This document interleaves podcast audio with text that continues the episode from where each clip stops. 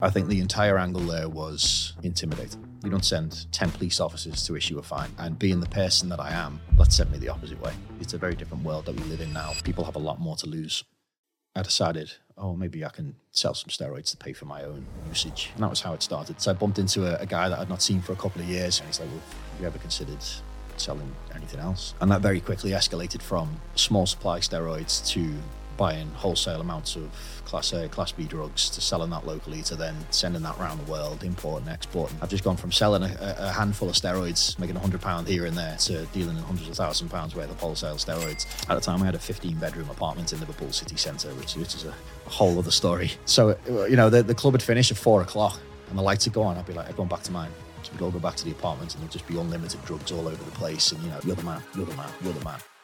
I went to prison and I was sentenced to six years what the fuck have you done, Nick? When I left prison, they do this huge piece on me. Jersey police had some evidence on me that they'd been sitting on for many years. And it was about a week after this article come out. They come and got me. I just looked through the paperwork and I was like, this this couldn't be any more orchestrated if it tried. And I hired the best lawyer on the island. It cost me an absolute fortune. And he said, in, in 30 odd years of, of doing this job at the top level, he said, I've never seen anything like this. His exact words were, you've pissed somebody off high up.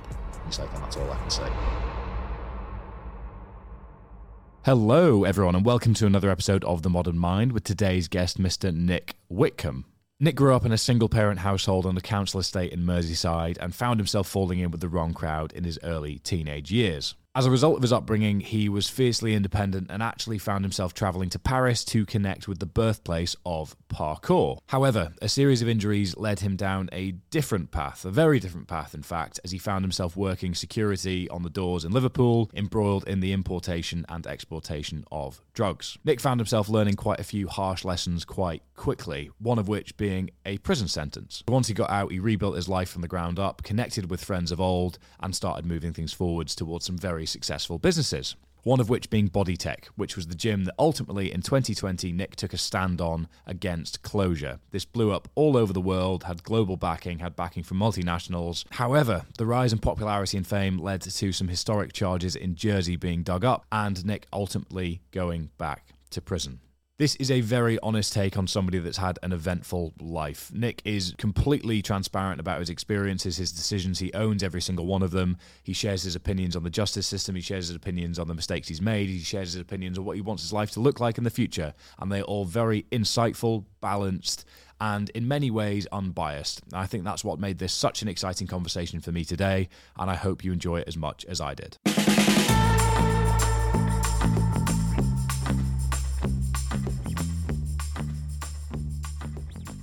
Nick, how are we? I'm not too bad, thank you, my man. Thanks You're, for having me. Yeah, it's been a long time coming, I think, hasn't it? It's been uh, back and forth, but I thought we'd wait until we're in the the lovely quaint setting of our new podcast studio. So, given that you're in the lovely quaint setting of our new podcast studio, weather. You were complaining about the cold and the winds as you came through the door. How different is it to the northwest currently? I am a proud northerner, and if you were southern, I'd give you the whole spiel of how good I am in cold weather. But Scotland does it different. It's, it's funny because being a northerner, and then being more north than the north creates this bit of a grey area where nobody really knows what opinion to have. It's kind of just a mutual respect. If we're all cold, it's windy, nobody likes it here. Yeah, let's mean, just let's just move on. I'm still in shorts like a good northerner. You're next to the heater though, but I'm just in case anyone's wondering. He's not. He's not. He's not that hard. so I I first became aware of everything that you were doing when a lot of other people did as well. I think in in in the Wirral you you were very well known for developments up until that point, but I really connected with your logical argument around why a gym should remain open during a very specific period of our lives. And a lot's happened since then, but a lot happened before that, which ultimately informed why you were so passionate about these things and what had built the confidence to be able to act like that. So, why then did you feel in your community it was so important to keep gyms open?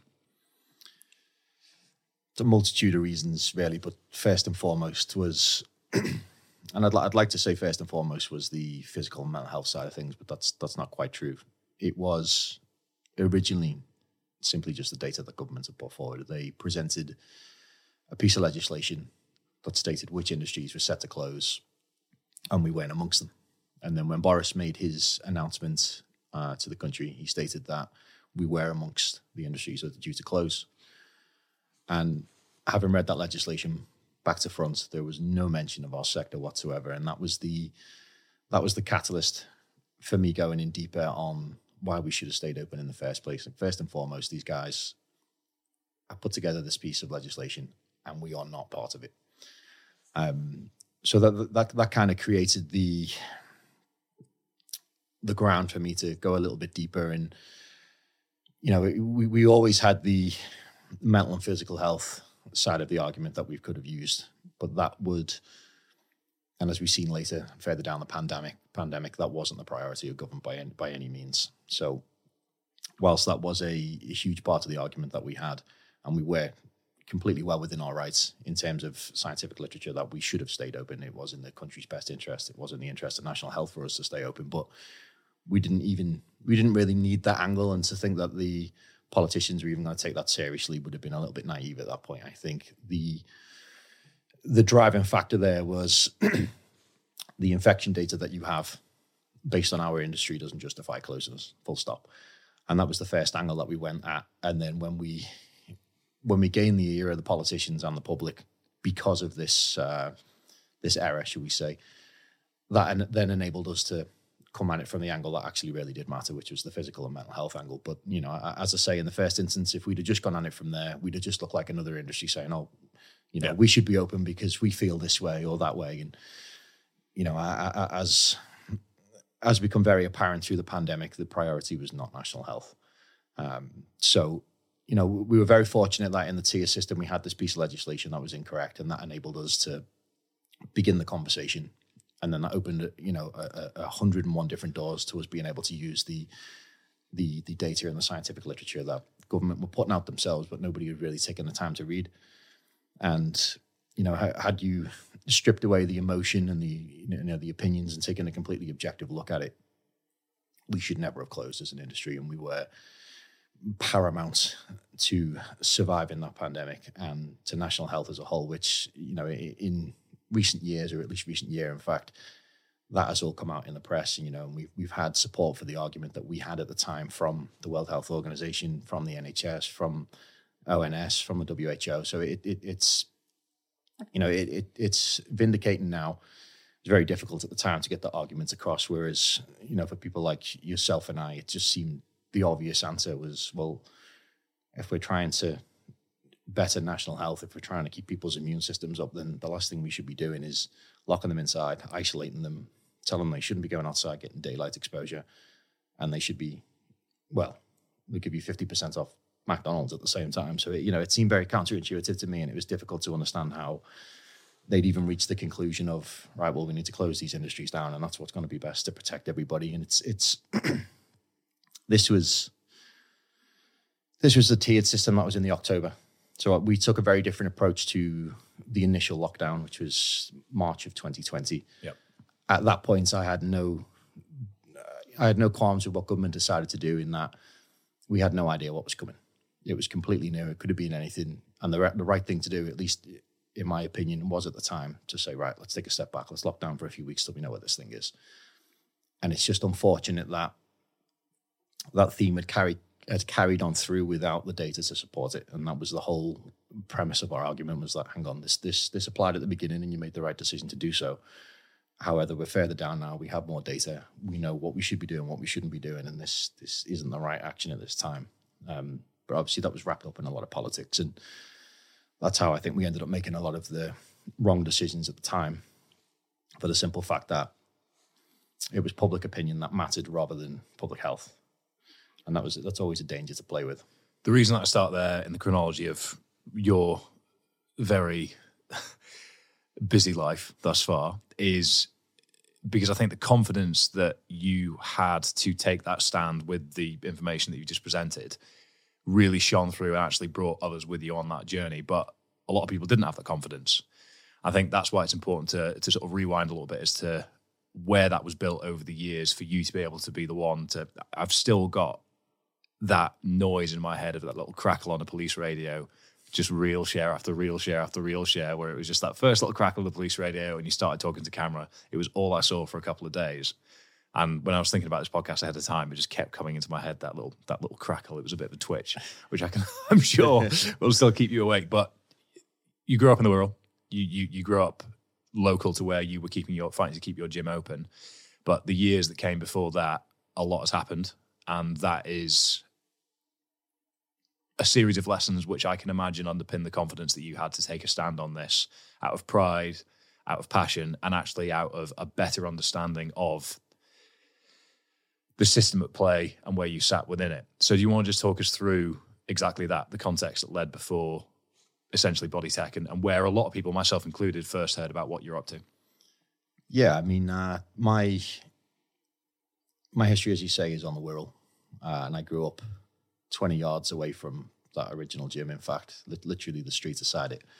Um, and I very proud to be Northern, to be from Merseyside, and we have historically faced a lot of neglect from central government, and that was, you know, that was that was a very uh, influential factor in what happened there. But my my entire childhood, growing up, my teenage years, all leading into into this this moment, there's been a lot of I don't want to say a, a theme of anti-establishment in my life, but more a always this innate desire to ask why, to to question things where most people would not, and that's come from a very complicated childhood, a very complicated relationship with the educational system, um, and that that that's you know it all kind of led to that one point of the issues that I'd had with authority growing up. And I'd been in and out of trouble with school, been in and out of trouble with the police my entire life. So there's always been this kind of rift between the powers that be and myself. And it's never it's never been so much a as I say, it's never been anti-establishment as such. It's never been I hate the police, I hate the system. It's just seeing a lot of unfairness and inequality in our area, you know, in my life. I'm wondering why people haven't questioned it more than they have. Um, and I have, you know, throughout my life or throughout my younger life at least, I was failed a lot by the system. So I, I have a lot of first-hand experience in knowing that the system isn't perfect. And, uh, you know, the, the, there is, there's an argument to be made that it would be impossible to create a perfect system. And I, I understand that, but it, there, there, are a lot of problems in this world, a lot of problems with this country that would be an easy fix, that it, it's always been confusing to me as to why nobody's taking the action to make things right. And this was the COVID situation was kind of my first opportunity to take a stand against that, and it was likely a situation and an opportunity that I'd never have in my life again. We were, you know, Liverpool was put into the tiered system before anywhere else in the country. We were the first to be put to tier three, which was the the maximum stage at that time. That was the maximum regional lockdown that they were doing, and that was something that was very bizarre because our infection rates didn't really represent what was going on there. And it's at the time they'd said, we're launching this tier three system. Liverpool's going to be the first to go. We're also reducing the rate of uh, furlough. So I think the rest of the country, and I forget the exact numbers, say the rest of the country was on, say, 80% or, or wherever it was up until we'd gone back out of like lockdown. They said, well, we're putting Liverpool back into lockdown and they're going to be on 63% furlough.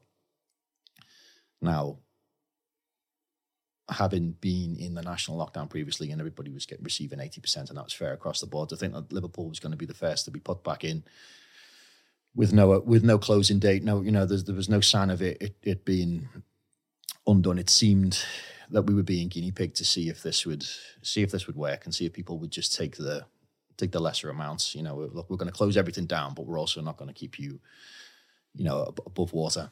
And we had our own we had both of our city mayors come forward, discuss on the television, and like, look, we, our city's not going to survive. We're not going to survive. And historically, you know, there, has been a lot of neglect from central government for Liverpool, and that's the that's the environment that I was brought up in from a you know from a Labour household, having gone through the you know the struggles of the earlier decades, and it's always been, you know, there's, there's a there's a, you know, certainly since the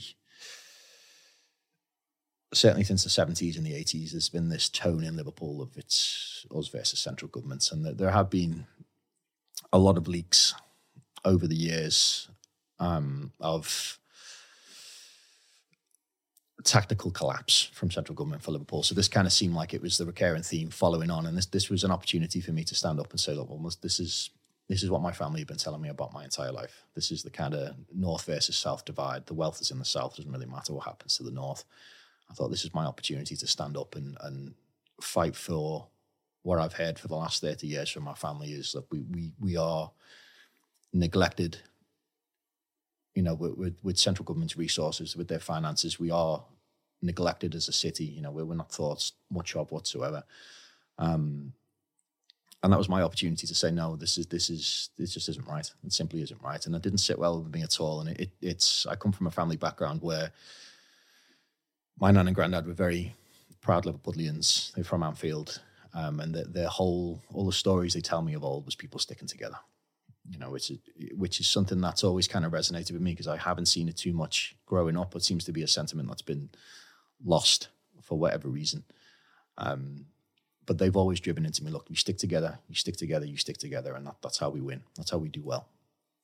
And this was the first opportunity i had to say look something is wrong here and we can fight this if we fight it together. Unfortunately it was in a it was in a climate where people had an appetite for that.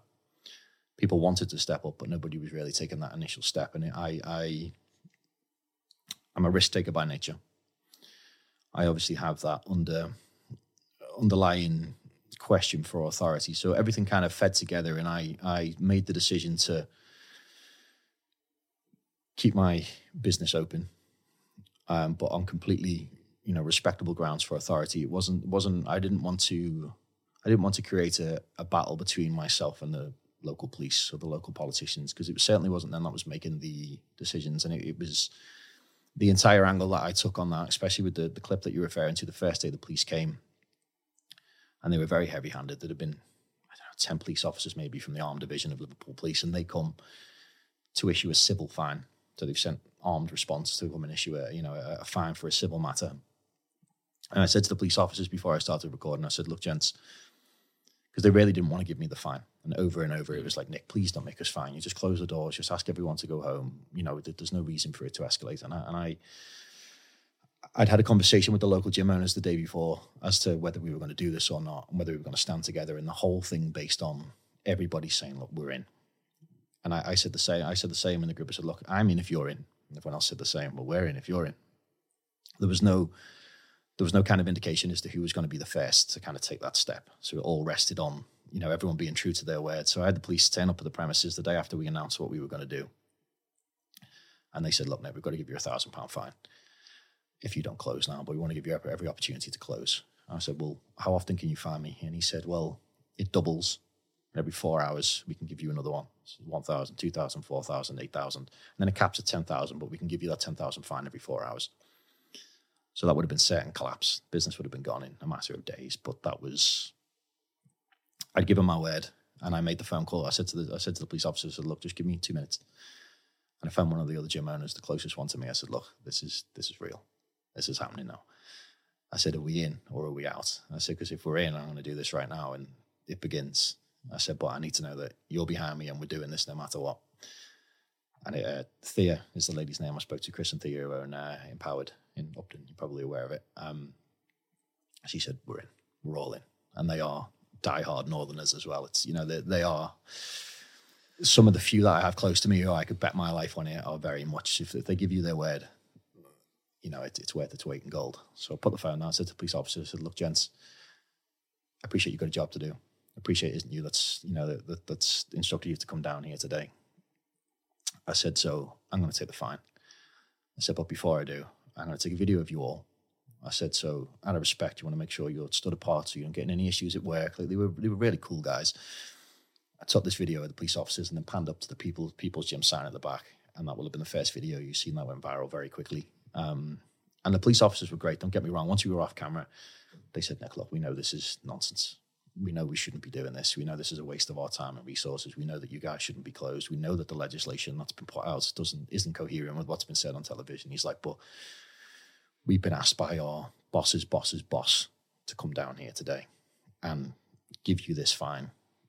You know, ten man strong.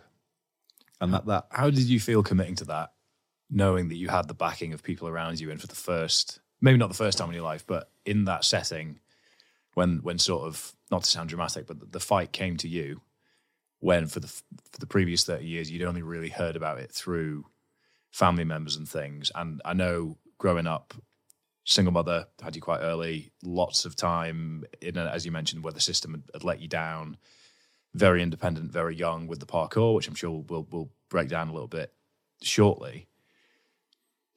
Did you feel pride and a sense of community in that moment there that went beyond the actual premise of why you were doing things? Was it personally for you something that filled a bit of a gap? Definitely. And I think I'd been waiting for that for a long time. And, and, and as I say, there's no, that's never going to happen in my life again. It's never happened before. And that was, if I hadn't taken that opportunity there and then, I think I'd have kicked myself for the rest of my life. And, you know, what, what developed from that, the, the bond that I developed with the people around me and the support that I had was, was, you know, you, it was absolutely phenomenal. And, I, and I've never, never experienced anything like that in my entire life. And, I think if it wasn't for, I think the entire angle there was intimidate. That was the plan. You don't send 10 police officers to issue a fine with any other intention than intimidate. And being the person that I am, that sent me the opposite way. Because I seen through that as soon as they come through the door. There's 10 officers here for a civil matter. I said, this is this is an intimidation tactic. And that is the reason why if they'd have come just two officers and they'd have been, you know, as polite as they were and just said, look, Nick, it's not a big deal, just close. You know, go go go through the avenues that you go into, you know, look to get it overturned, everything will be okay. I'd have probably said, you know what, gents, let everyone finish up and then yep. you know, we'll address this tomorrow. But they come in heavy handed. And they come in heavy handed whilst also being vocal about the fact that they didn't want to be there. And that to me was that was the flame. I thought, okay, this is this. They know they are clearly intimidated enough that they know we're going to have an impact if we do this, and that's why they've sent so many. And they assume that I'm going to back down because there's ten police officers in the room, and I'm going to say, "Oh no, I must automatically be in the wrong." But all that did is fuel me to think we're onto something here. And then when I called Thea, a quick message in the WhatsApp chat, and she's like, "Look, we're all in. We're actually doing this." And then you know, from there, you know, that video went viral, five, six, seven million views in 24 hours. And that's the support we got from that was insane. And it wasn't just support from people, you know, it, it wasn't just a, a, an echo chamber of similar people. We were being bombarded with messages from nurses, doctors, teachers, politicians. Everybody was seemingly behind us in what we were doing. I think because of the approach that we were taking was completely scientific. It was here's the data. There's nothing emotional here. It's not we don't want to do lockdown because we don't like it or we don't get to do the things that we like. It is is the same data that governments are putting out does not support the decisions that they're making.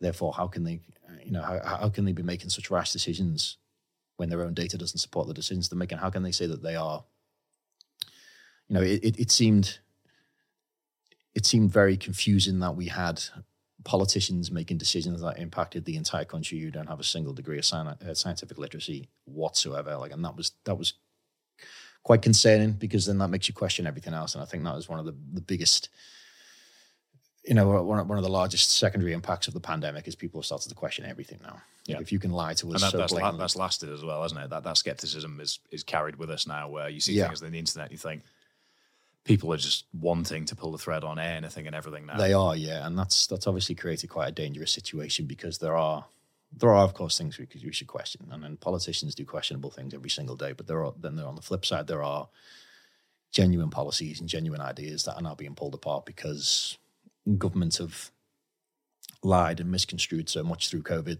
that they just have no trust anymore, and it's kind of self inflicted, but it obviously impacts the rest of us that the general public now want to question absolutely everything because they've got this history of neglect and abuse and you know straight straight out misinformation from government and that, that's terrifying but you know the the the that's the first time that whole incident that was the first time that I've seen what I've heard the tales of old from my family of of unity and this is what happens when people stick together and back in our days when we all stood together on the picket lines. You know, this is this is how we got things done, and I, have never seen that in my life whatsoever. Obviously, it's a very different world that we live in now.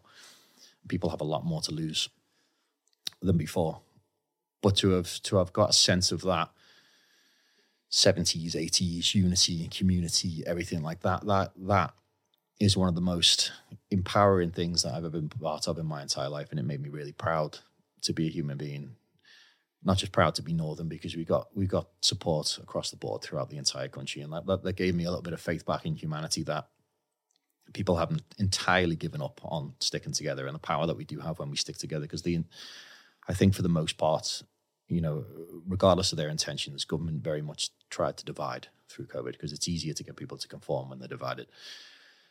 And to see so many people stand together against what the core narrative was, and, and don't get me wrong, government the, the, government made a lot of good decisions through COVID as well. It wasn't all bad by any by any stretch of the imagination, and it, it's it was obviously an unprecedented situation where it's going to be difficult for anyone to make the right decisions, and I'm, I'm not naive to that, and I've said that all along. Um, but you know the the the the power of community that we had and the difference that we had and the impact that we made in such a short space of time. And when we achieved 650,000 signatures on that online petition, and that was in the space of a matter of weeks. Yep. You know, and that, that they're numbers that you don't see no at all, and that that that's testament to you know the, the people of the country as a whole, but our industry took a turn, I think, for the positive during that during that time, and it, it, it very much for an industry that's so heavily focused on the individual and progression and for the most part being better than others certainly in the, the bodybuilding realm of the fitness industry. I know not not you know not as a, an entire package but it, it's very competitive and it is very individually driven. And to see that turn from people focusing on themselves to everybody acting acting in unison for the better of everyone like that, that was that was one of the most inspiring things I've ever witnessed in my entire life, and it was absolutely beautiful to see how how much the the industry come together in terms of everybody from your you know, your first year gym user straight through to your business owners, to your influencers, to your top level corporate giants who all got involved and everybody was singing from the same sheet all together with one goal. And that's where outside of a massive, you know, a massive political revolution, where do you, where, where is the last time you've seen that in this country? Like you, you just yeah. don't see it. And that come from the fitness industry. It wasn't the hospitality industry that stepped up, you know, you know, it was, it was no other, no other industry that stepped up the way that we did you know, and I think that's a really, I think that's something that we should be really proud of as as a whole as an industry that we're the ones that did that, and we couldn't have done it without each other. I couldn't have done it on my own. Corporates couldn't have done it without the little people. Like everybody, everybody from the bottom to the top was of paramount importance of winning that legislation being overturned, and we did it. And we're the only industry in the entire country that did it. And I think that's something that's been, I think that's something that's really special. I think that's something that we've forgotten about too quickly because we've, you know, it, that that's our opportunity to see quite how powerful we are. And as soon as we slip back into the focusing on our own lanes, we, you know, we kind of forget what it is that we can achieve if we all work together. And it, you know, we are a very, very, very powerful industry. I um, think it's I think it's flipped the other way a little bit now. Where it's become almost more individualistic, competitive, and almost a bit more lost yeah, I was going to use the word vapid, but lost is a little bit more kind. And I think it, it, it's something that that we we like to we like to stay in our lane and sort of have our mission and our message, which is much more be your own hero, focus on what develops you as an individual, not for any reason externally driven. And that's been very rewarding for us personally. But we don't really jump into the argument on that side of the industry that seems to have swung the other way with the pendulum. But I think it's important to reflect. I've heard you say you grew, you grew up with very little in the world, and I've always heard you refer to yourself as a happy, a happy child, which is it, it comes from a, a periods of adversity throughout that. And parkour for you was a real turning point in your life where you found a community for the first time that probably gave you a real sense of purpose. And between the age of 19 and then over a decade later, when you found that sense of community again for the first time, I would imagine, I mean, I might be, I might be making assumptions there because the gap in the middle was probably a little bit more externally driven than internally community driven. But reflecting back on the way that you felt personally as an individual and what you actually wanted to achieve with yourself being with that feeling of being a good person how did the mission when you got the we're all in from Thea compare to the team environment that you found with parkour that brought you out of that troubled teenager time of your life? Because I can see a lot of similarities on premise, but the scale is just so far apart. Yeah, and it, it's again, as I say, I think I was waiting for that opportunity because I'd lost, I'd lost a lot, a lot of that in my life from coming away from parkour through injury and through the the, the alternate paths that I took. Um, and I and I lost that when I come away from the parkour community, which would have been late 2010, early 2011. I come from a a community of people where it's unlike anything I've really seen anywhere else in life. And that is, you know, the the from 13, 14, when I went into that space, the entire parkour community, it was rife with a certain type of people, a certain type of person. They were all very neurodivergent. You know, everybody's very hippie esque, for lack of a better way to describe it. And the entire focus of that collective was the collective. It was, I want to see you get better because then we get better as a whole. It was very different to the fitness industry in that I want to be number one. Whereas the parkour community was, we all want to get better and we all want to help each other. And it was very, very team focused. And it was, there was, there was sort of a very weird ethos there. I say weird, a very unique ethos there in the sense that everybody kind of shared everything. Like if you had a, a resource, it was shared amongst the group. If you had, if one of us was fortunate enough to have a small amount of money for whatever reason, it was shared. You know, if we if we went to another city in the country or we went anywhere around the world, it was kind of assumed not within our community because we had an online forum. You always had a bed. You'd stay on someone's sofa. Somebody's mom would cook for you, and we were only young kids at the time, and that, that that's just that complete open door policy, and everybody was very open emotionally, and there was no there was no there was no ego there at all because it was very, I'd say it was bordering on spiritual. You know, everybody just wanted to get better in themselves, and there was a lot of deep conversation, a lot of team building, and it was a very unique environment compared to the you know the average teenage lad up our neck of the woods. It would be very, you know, drinking in the park, talking about women, girls, whatever else, and it, it was not, you know, we didn't have that at all. It was very very different, and that's that took me from a space of being a you know a, a young child from maybe I think I started kind of getting in trouble when I was around seven or eight years old on the council estate that we were living on at the time. I didn't really fit in in school. I was getting in a lot of trouble. Mum wasn't really around. Uh, she was only 15 years older than me. I had quite a harsh experience when I was nine, going through 10. I was, I, had, I was a victim of sexual abuse for about 12 months, maybe 18 months. I don't remember too clearly how long that went on for. Um, and that just made me spiral even worse. And then about towards the end of that happening, I think this might have been the reason that it did end. And I've, I've compartmentalized a lot of this. So the, you know, the, the, the, the details are somewhat blurry, but when we moved out of that area when I was 10 and a half, like that stopped. And then I went into high school. And then for the first year of high school, I was in a lot of trouble, fighting all the time, always drama. Didn't feel like I fitted in the, the, the conventional academic system whatsoever. And then they isolated me in a, a Portakabin at the side of the school, the unit, they called it. And it had cage windows, big spiky fence around it. Um, and it was just me and one other in there. And that was kind of the alt, alternative schooling that they put me in because I didn't fit in. And then shortly after they put me in there is when I found parkour.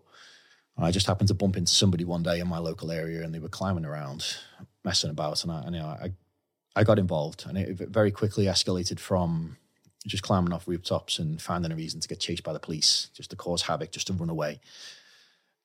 And we become aware of, or at least the the, the elder in our group become aware of a video on the internet of these guys based in just the south of south of uh, Paris, a chap named David Belle. So he was the you know, the, the creator of modern day parkour.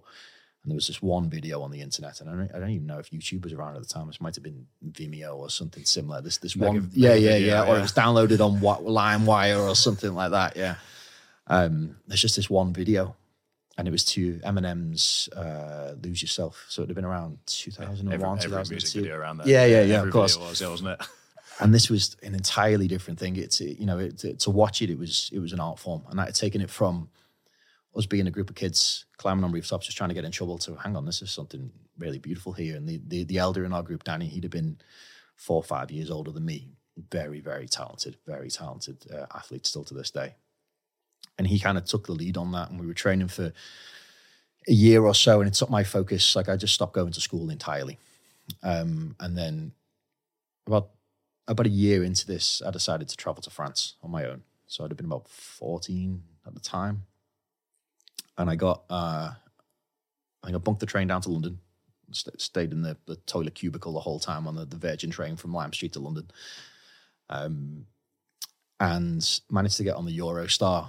I think I met met a friend of mine who was Danny's older brother. I think Chris. I think he helped me get onto the Eurostar, um, and I got the Eurostar to Charles de Gaulle to France, And I'd spoken to an American guy that I met on the internet. He was about 10 years older than me, and he was going to the same place, Lisses, the town is called, and this is the, the birthplace of parkour.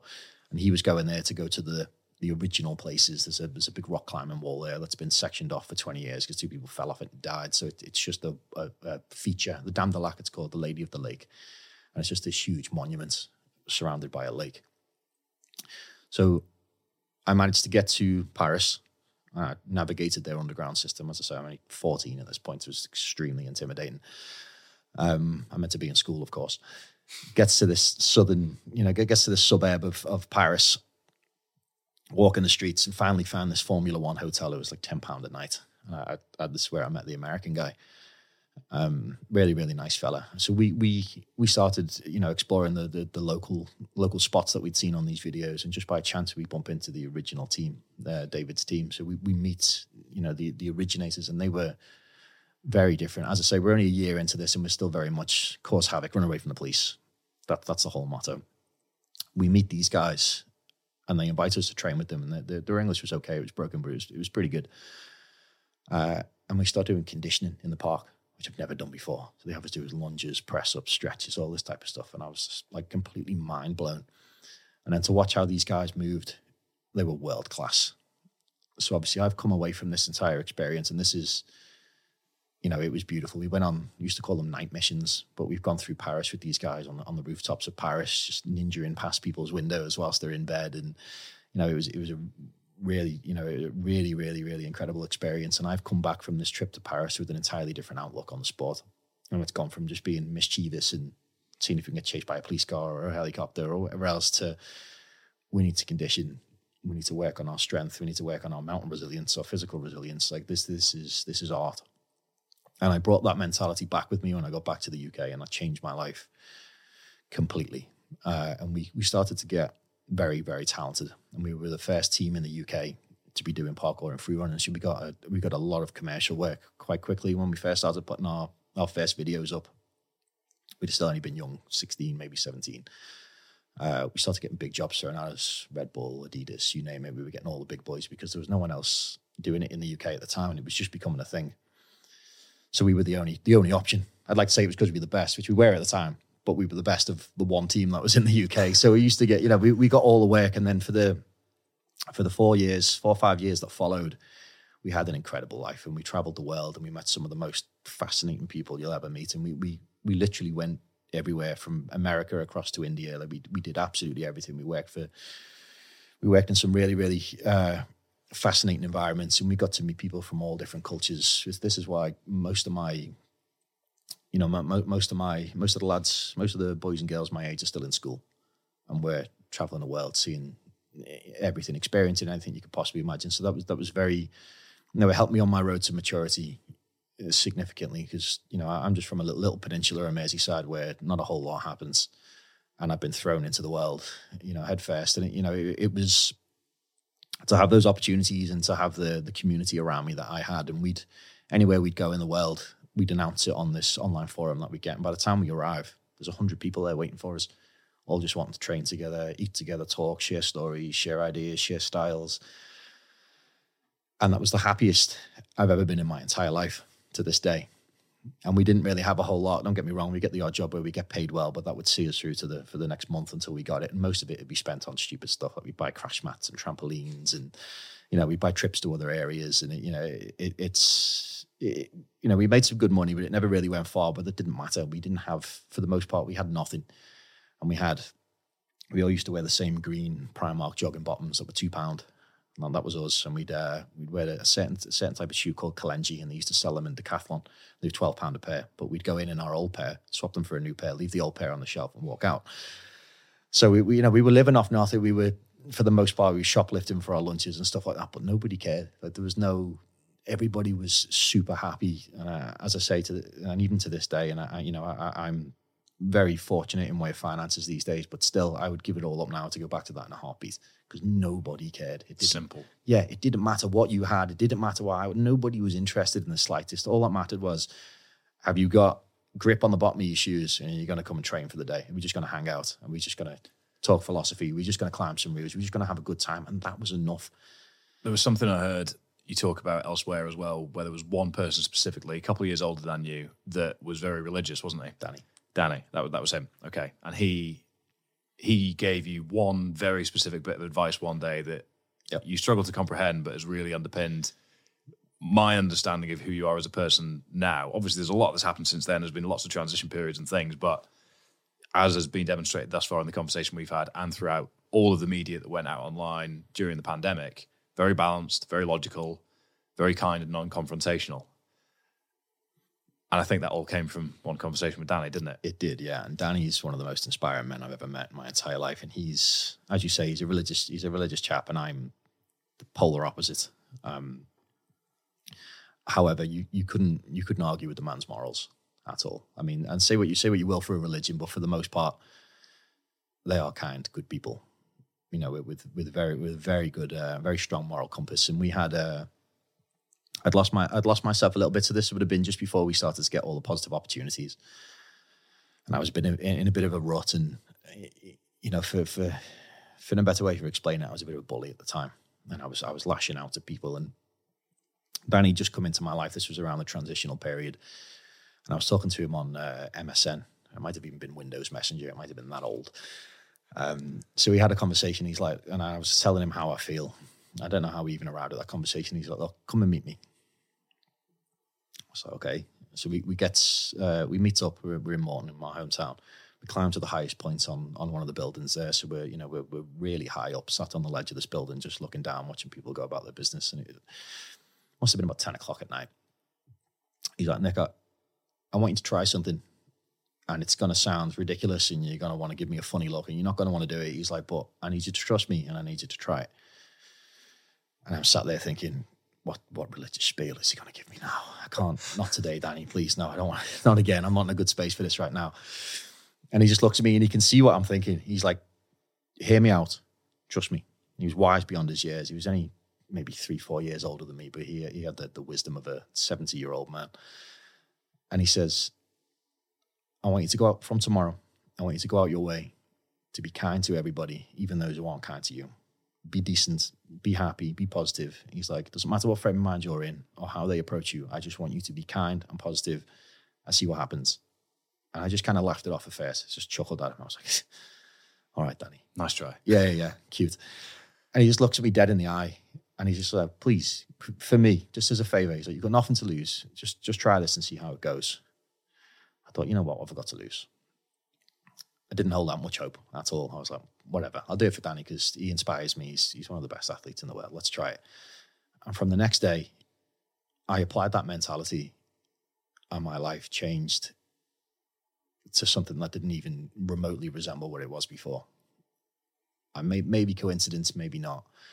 But from changing my outlook and the, my my approach to other people, the year that followed, I went from this depressed, angry kid to being happy, content, and I had some of the biggest opportunities that I've ever had in my entire life thrown at me just because people wanted to be around the person that I was being. And that that's that stuck with me most of my entire life. And there is a period in which I lost that, and that probably lasted for about two years.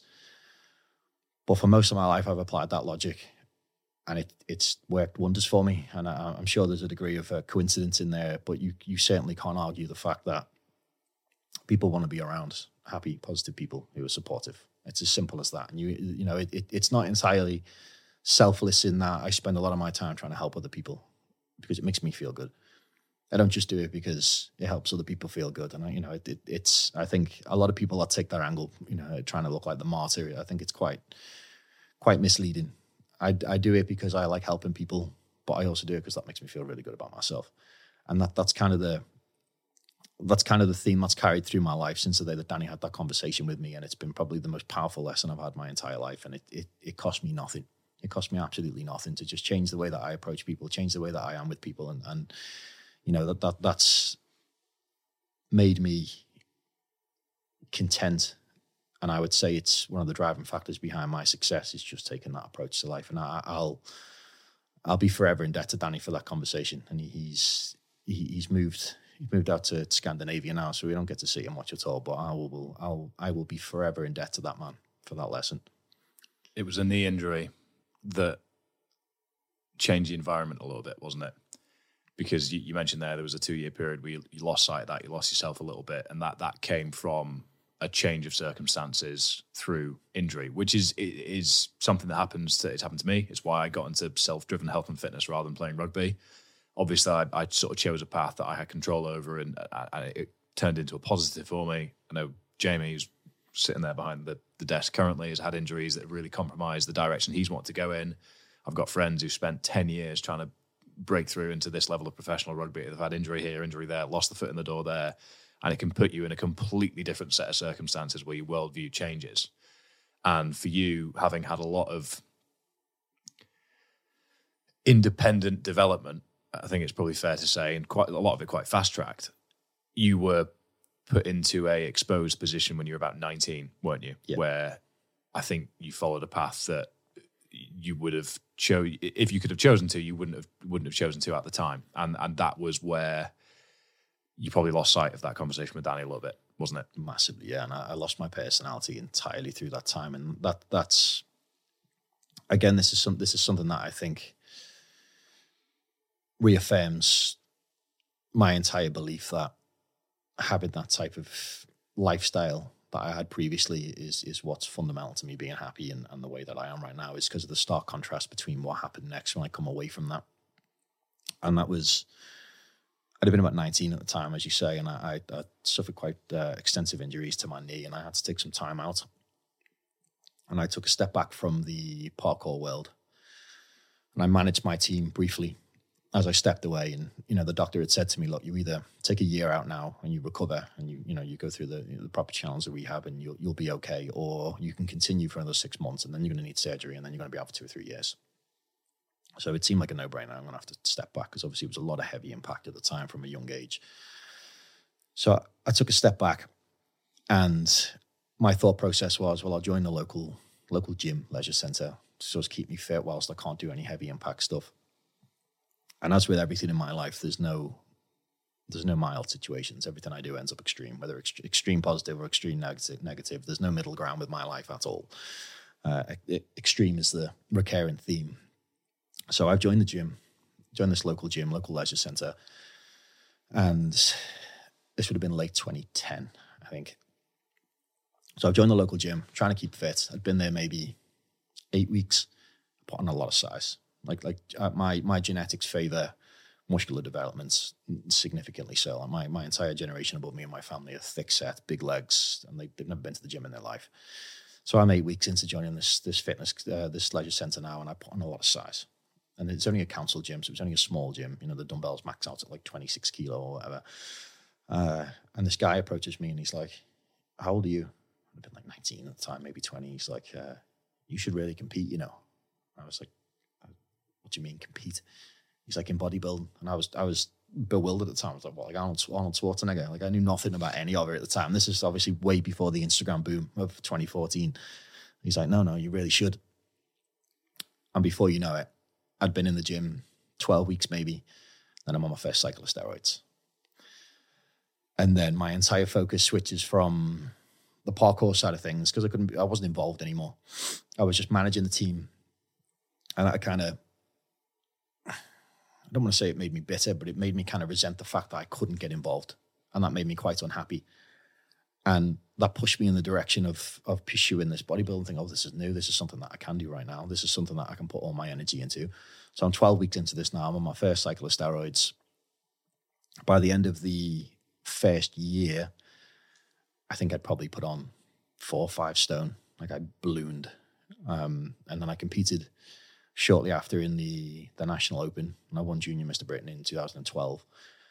Um, and then that very quickly escalated because this predated bodybuilding being popular. It's obviously it's, it's saturated now, but at the time, I was one of the only, you know, one of the only well-known juniors in the entire country, and I'm getting magazine features. I had a sponsorship with Optimum Nutrition. Like this is similar to getting in early on the parkour scene. It was similar to what I'd done, and with the, with the bodybuilding scene, we were in early. I was getting a lot of attention. I was obviously pumping myself through a lot with a lot of uh, synthetic hormones, and I was only 20 at the time, so I had all my own hormones thrown into in, into the mix, and then I've shut them down with 10, 15, 20 times worse uh, with the you know synthetic testosterone. So my my entire brain chemistry is shifting at this point. And I've come from the the parkour community where everything is about you know love and respect and community. Into you want to beat this guy on stage. You want to be bigger. You want to be stronger. You want to be better. You want the next sponsorship. You want X, Y, and Z. And I started to lose my personality so quickly, and I become very ego driven, very power driven. And it, it it's it was at that point where I decided, oh, maybe I can sell some steroids to pay for my own, you know, my, my own usage. And that was how it started. I started selling a few steroids, and because I was because I was quite well known, I had a lot of people asking me for it then because this was very very early days, as I say. Um, so then I started selling steroids wholesale, and then I tapped into my old parkour community to see who had who around the world. Who do you, do you know anyone that would on X, Y, and Z? So then I started exporting steroids.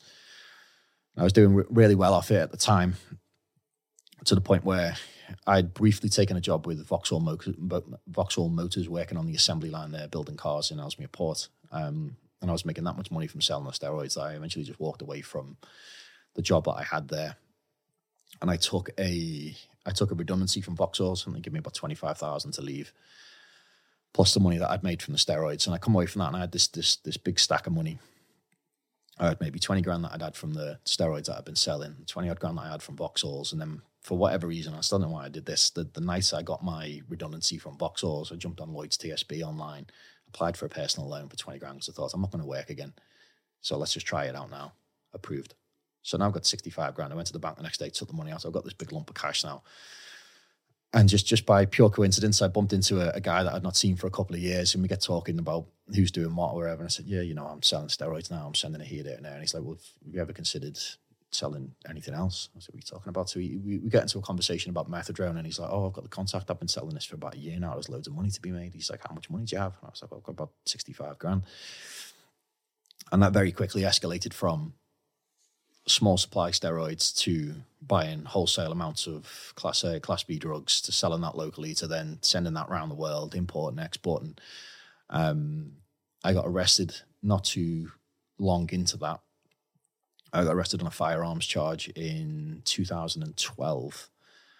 Uh, police raided my house, stripped my car to pieces looking for this firearm. They, they they obviously know I was selling drugs as well at the time. I was still sponsored by Optimum Nutrition. So in my spare bedroom in my house, it was full of protein because I, I didn't take it. They're sending me like, it was a lot of money at the time. They're sending me like four grams worth of protein a month. And this is back then. Uh, so I had this, I had this spare bedroom, probably not too, not, not much smaller than this studio. And it was packed with two kilo tubs of protein because I just, I just didn't use protein yep. at all. Uh, still to this day, don't really use protein powder. Um, so they've come in and assumed that was how I was siding the drugs. So you're talking maybe as much as 100 two kilo tubs. They've opened every fair, single you, one. You would, wouldn't you? I mean, yeah, the, the tubs of powder and yeah, yeah all the pieces fitted. So they ripped every single container open, poured it everywhere, poured solvent in it all, took my oven apart, took my car apart. Um, they only found a small quantity of Class B drugs, a couple of kilos, some cash. So they bailed me my solicitor's advice at the time was look you need to get a job to make it look like you, you're trying to live a normal life now, the only job I knew I had quick access to through a friend was working security in Liverpool. So I then ended up as a doorman working in the middle of Liverpool city centre, which has then taken me from this gym guy who was selling steroids, who just happened to have a mate who had a connection for drugs, to being mixed in with some really heavy duty characters. So then my network has expanded tenfold. They catch wind that I've got contacts all over the world that we can export to on all different, you know, on, on, on all manner of islands, shall we say. Um, so that escalated again, that job. And this is all in the space of six months. I've just gone from selling a, a handful of steroids, making a hundred pound here and there just to cover my own lot, to dealing in hundreds of thousand pounds worth of wholesale steroids, uh, uh, uh, drugs. Sorry. So that's escalated really, really quickly. I, at this point, had completely lost my personality. You wouldn't, you wouldn't recognize physically or psychologically the person that I was then to the person I was not twelve months previous. I looked completely different. I acted completely different. I'd started to lose all the people around me that I'd gained over the years through parkour and free running. All the really good people I had around me, they slowly started to step away from me. And at the time, because I was taking that many uh, recreational, not recreational, um, anabolic substances like trenbolone, especially, I was abusing, which which is really damaging for your brain chemistry. Like it just, it, you are just, you are I mean, it obviously varies person to person, but for the most part, you are paranoid, overconfident, angry all the time. Um, it, it it's Whilst on the doors. whilst on the doors. So I'm thriving. I'm just waiting for drama Yeah. all the time. Like I just I want to fight, and it, it, it's it, you, you get it's very very bizarre. And I, I I don't understand the the mechanism mechanism of it exactly, but it, it's it it prohibits you. It prohibits your ability to produce serotonin and dopamine at, at, the, at a normal rate. So you find it significantly more difficult to be happy, to feel content. So you're just angry all the time. You're frustrated all the time. Um, so you know it, it's changed me completely, and people started dropping away. And in my eyes, that's a them issue. There's nothing wrong with me. I'm exactly the same person I always was. I completely deluded as to what was going on because I had so much, you know, external validation coming in from the new people in my life. Because I'm finishing on the doors at, at four o'clock or whatever, and I, I had a at the time I had a 15 bedroom apartment in Liverpool city centre, which which is a, a whole other story. So you know the the club would finish at four o'clock and the lights would go on. I'd be like, everyone back to mine. So we'd all go back to the apartment and there'd just be unlimited drugs all over the place. And you know, it, it- I had so many people latch onto me at that time, mm. Which is quite easy to get lost in because you know you're the man, Nick. You're the man. You're the man. You're the man. You know, you were all these yes men and yes women around you who were just there for the the free champagne and the free drugs and the lifestyle, but you don't see it at the time. And I got so so so lost in that. And it wasn't until I eventually got arrested on a, a, a charge relating to Jersey and the Channel Islands that I went to prison and I was sentenced to six years. And the, you know, I remember it like it was yesterday. It's the same story I give to everybody because it, it it really was the, you know, the wake up factor was when when you go into your cell in in Jersey prison, you get given like a foam canvas board to pin your photos to, and it's maybe a meter and a half wide by a meter tall. And when I first get in, I'm receiving letters from all of my uh, my new crowd. Oh, Nick, I'm oh, so sorry what's happening. Because obviously, uh, it, in them circles, and I cringe to look back on it now, but in them circles, knowing the guy that's just gone to jail, the the, the big guy, that that's the cool thing. And they, you know, there's there's obviously a lot of hype around the first four weeks that I went away, being, oh, my mate Nick's gone away, he's he's X, Y, and Z, and whatever else. So for the first four to six weeks, say, I'm getting letters from everybody, all my new crowd. They're sending me in pictures, letters. So I've now got this canvas on the wall that I've covered in all this, all these photos that kind of just stem the last 12 months. It's all the champagne parties and the fancy cars and the new circles and pictures in clubs and fancy restaurants. And then about three, four months in, everybody starts to drop off. You know, the, the, the letters get less and less. And it got to the point where probably by about the sixth month, I then started to have the odd letter drift in from my old parkour friends, one here, one there. And I wrote back, obviously, and I, it was around that time that I started to come around from the steroid abuse. So they made me go cold turkey in jail, as, you know, as they would. I was abusing benzodiazepines at the time as well, so I had to go. They had to wean me off benzodiazepines, so I was taking Valium quite uh, extensively at the time to combat the fact that you can't sleep taking Trenbolone. The amount of drugs that I was taking to counter the side effects of the other drugs that I was taking, Cycle, yeah. it was a mess. Yeah. So when I got to, when I got to prison, I had to go cold turkey on the the synthetic hormone abuse. They tapered me down on the benzodiazepine abuse, and then by the time I kind of come out the other side, and that withdrawal process was horrific. Crying my eyes out every single day, like you just just not knowing what to do. So obviously my my testosterone levels had flatlined. My estrogen levels were through the roof.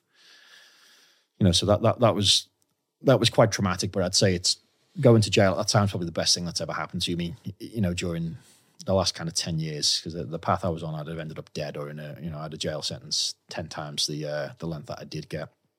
So I've got got this wall now, and I get the odd the odd letter coming through, and I come back and forth with my parkour friends, and, I, and every letter I reply to, I'm like, it'd be nice to hear from X, Y, and Z. So I get more, and then they start sending me photos in. And then gradually, and it's not something that even registered with me at the time, I'll take a couple of photos down of the last 12 months of my life and I'll replace them with my couple that I've been sent in from my free running friends. And for whatever reason, call it a days, maybe it was the antidepressants they had me on at the time. I didn't kind of recognize what was happening until it would until it had happened entirely. And that that wall, if you'd have taken the the first frame that I'd put up in the first kind of two months that I was there, and you put that side by side with the picture board that I had six months in, there was not one picture.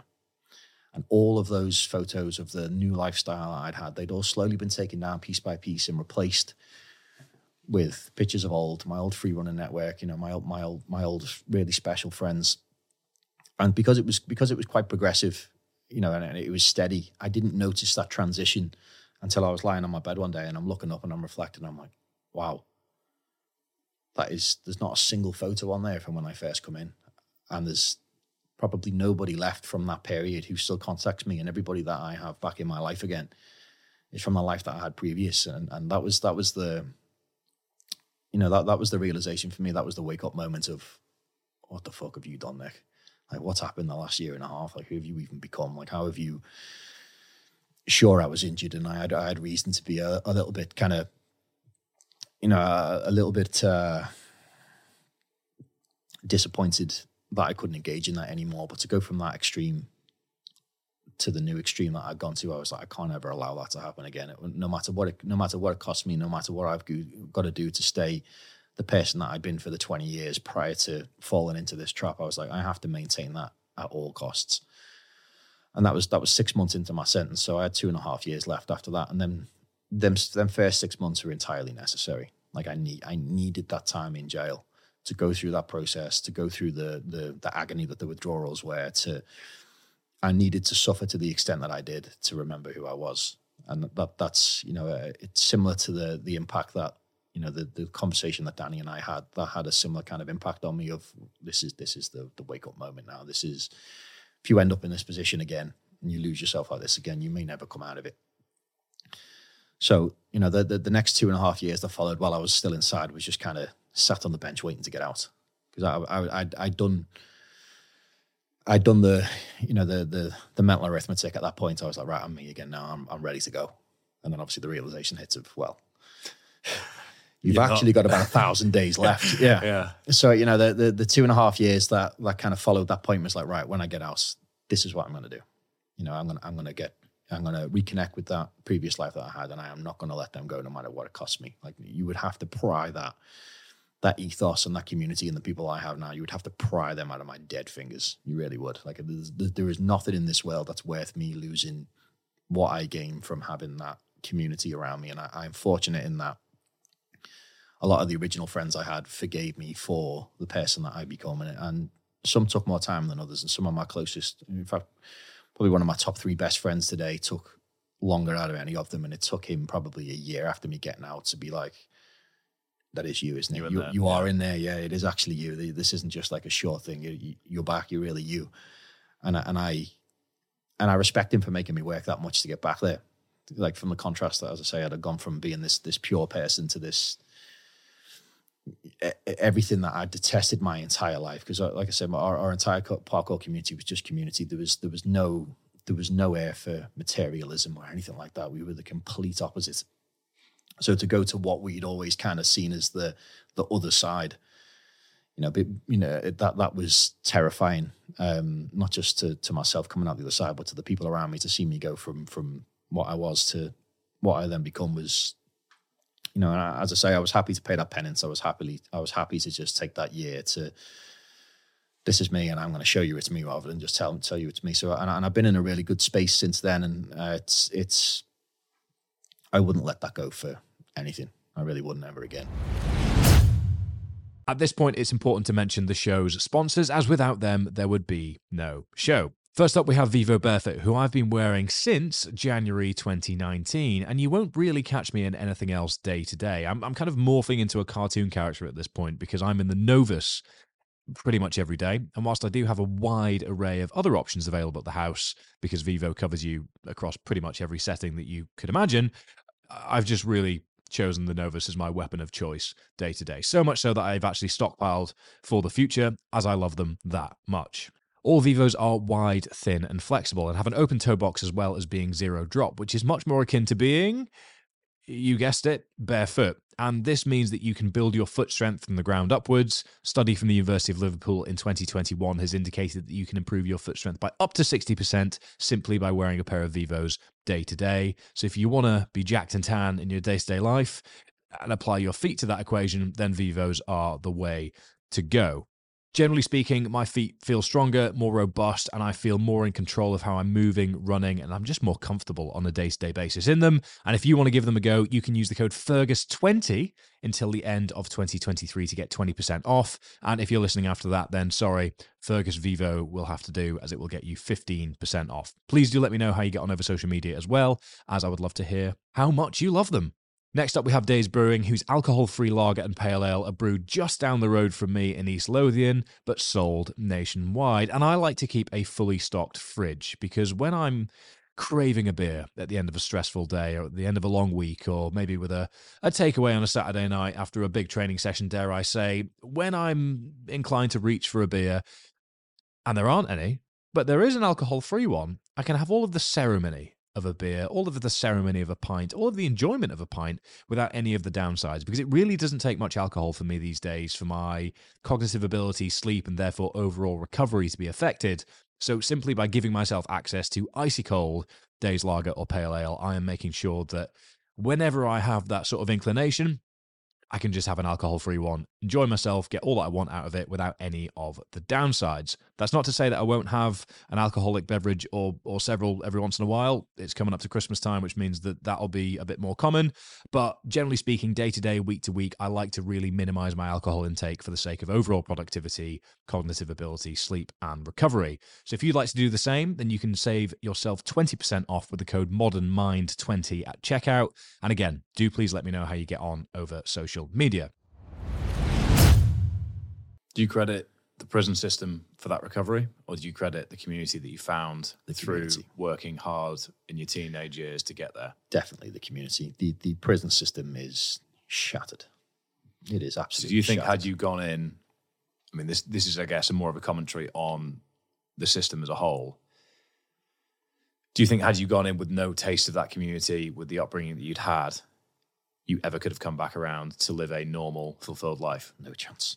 So the the and that's you know there's plenty of data to support that that wouldn't have been the case because you, you've only got to look at our re- reoffending stats. So in this country, I think our, our reconviction rate is about sixty percent, and that's just those that get caught.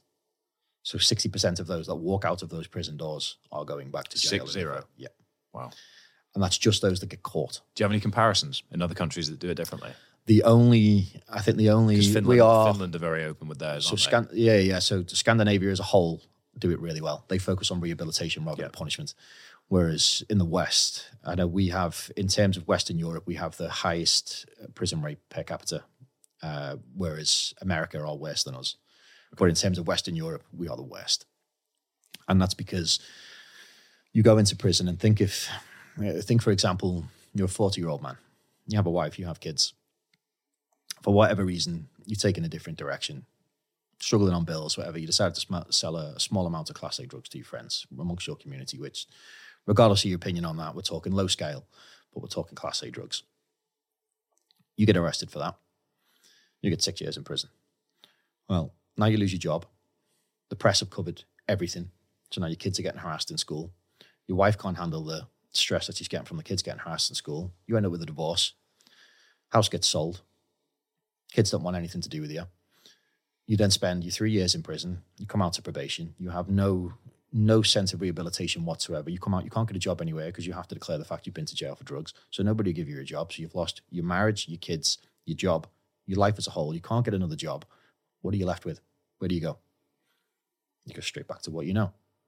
And that is unfortunately the situation we're in where It's a desperation cycle, isn't it? it is, yeah. What, what, what? Until you can provide an alternative, people are just going to go back to what they know best. And if you know that you can make ends meet by doing X, that's what you're going to do. Until someone provides you with Y, and and that's where that's where our prison system falls apart because there is there is no sense of education, there is no sense of purpose. You spend 23 and a half hours a day in a box with a stranger on a bunk bed watching daytime television. That is it. There is nothing else there whatsoever. And and that's and that's sad because you meet some really and don't get me wrong uh, i would say the majority of people that i met aren't people that i would really associate with after the fact. However there are 20 30% of people that you meet in there who are just good people who've made a bad decision. I think that's where the the counter argument always is, and people have different opinions on the upbringing, the privilege, the background, the support that these people have had to to have such opinions. But the example you've just given, the counter argument, well, they made their choice. You reap what you sow. But if that's come from a place of desperation, that the person saying you reap what you sow can't comprehend through a better background or a different background, it, it, it's very difficult to really pinpoint what the solution or the alternative is other than some sort of upheaval on preventing people from finding themselves in desperate positions in the first place. Because if you're saying there's 20, 30, 30% of people in there that you think were good people that made bad decisions, everybody's made a bad decision in their life, but it's scale. And the scale of that will increase relative to the scale of the desperation in which their current circumstances dictate. So I'm not expecting you to have the answer, but in terms of from what you've seen with your experience and having the mind that you do to look at things through an analytical lens, what would be the changes that you would make to try and have an impact on this? We need to follow the Scandinavian model. So, so the and the Justice Sec has said this many times, although it certainly isn't practiced, is that the punishment when you're sentenced for a crime, the punishment is prison whilst you're in prison, you're not meant to be punished further. Your punishment is having your civil liberties removed, you're having your freedom removed. That is the punishment. Whilst you're in jail, the focus is meant to be rehabilitation, reform, prepare you for the world that comes next. So you can come out a better person and you can have opportunities. But in this country, we don't get that. You have the punishment for prison, then you punish whilst you're in prison, then you punish when you get out of prison. And that's the issue that we have. And it, it's difficult. I mean, even, and in fairness to government, even if they do the right thing in terms of reform and they give you opportunities and they ensure that there's work available when you come out of prison and there's accommodation, you still have the battle with the press. And once your name is in the press, you can be Googled forever. And it doesn't matter if the government have the best intentions, they can't force an employee, an employer to hire you who's not going to because they will just Google your name. And you can't really blame that on the corporation itself because if I have two candidates looking for a job, or if any employer has two candidates looking for a job and they have identical CVs and one's been to jail and one hasn't, where's the incentive to go for the person that's been incarcerated? You're, you're an employer now. Yes. Have you had this come across your desk and had to make that decision? I have, and I have four ex offenders on my payroll for the simple fact that they have evidence to me that they've applied for over 100 jobs and they've been declined from every single one because they've been transparent about their offence, albeit 10 years previous, and they can't get a job anywhere else. Is it, is it a crime to withhold that? Or is it just. You are obligated to declare. Okay. Okay. It's, it's changing somewhat. But if you get, say, for example, if you get a sentence over four years, I think it is, your conviction remains unspent for life. So you have that for life. So it, it's only because of my understanding of that situation where I've seen lads who desperately want to do better and they have applied to absolutely everything they possibly can have been declined. Where I'm like, okay, well, I need to give this person an opportunity, otherwise they're never going to have one, and they're just going to end up back where they are. Had I not had that personal experience in prison and seen how bad the system is, as an employer, I'd look at that and go, well, I'm taking the safe bet. Why wouldn't I? Do you still have to fight with any sort of bias? When you if you had two CVs in front of you, would there be a part of you that you'd have to wrestle with just through societal conditioning, or is your experience removed that bias? I'm the polar opposite in that, and I had, and they used me as the poster boy in prison at one point for employments after prison. So I did a speech for uh, Mark and James Timpson of Timpson's. Yeah, yeah, yeah. Uh, one Who are one of the best best employers in the UK, aren't they? Yep, they yep. are indeed.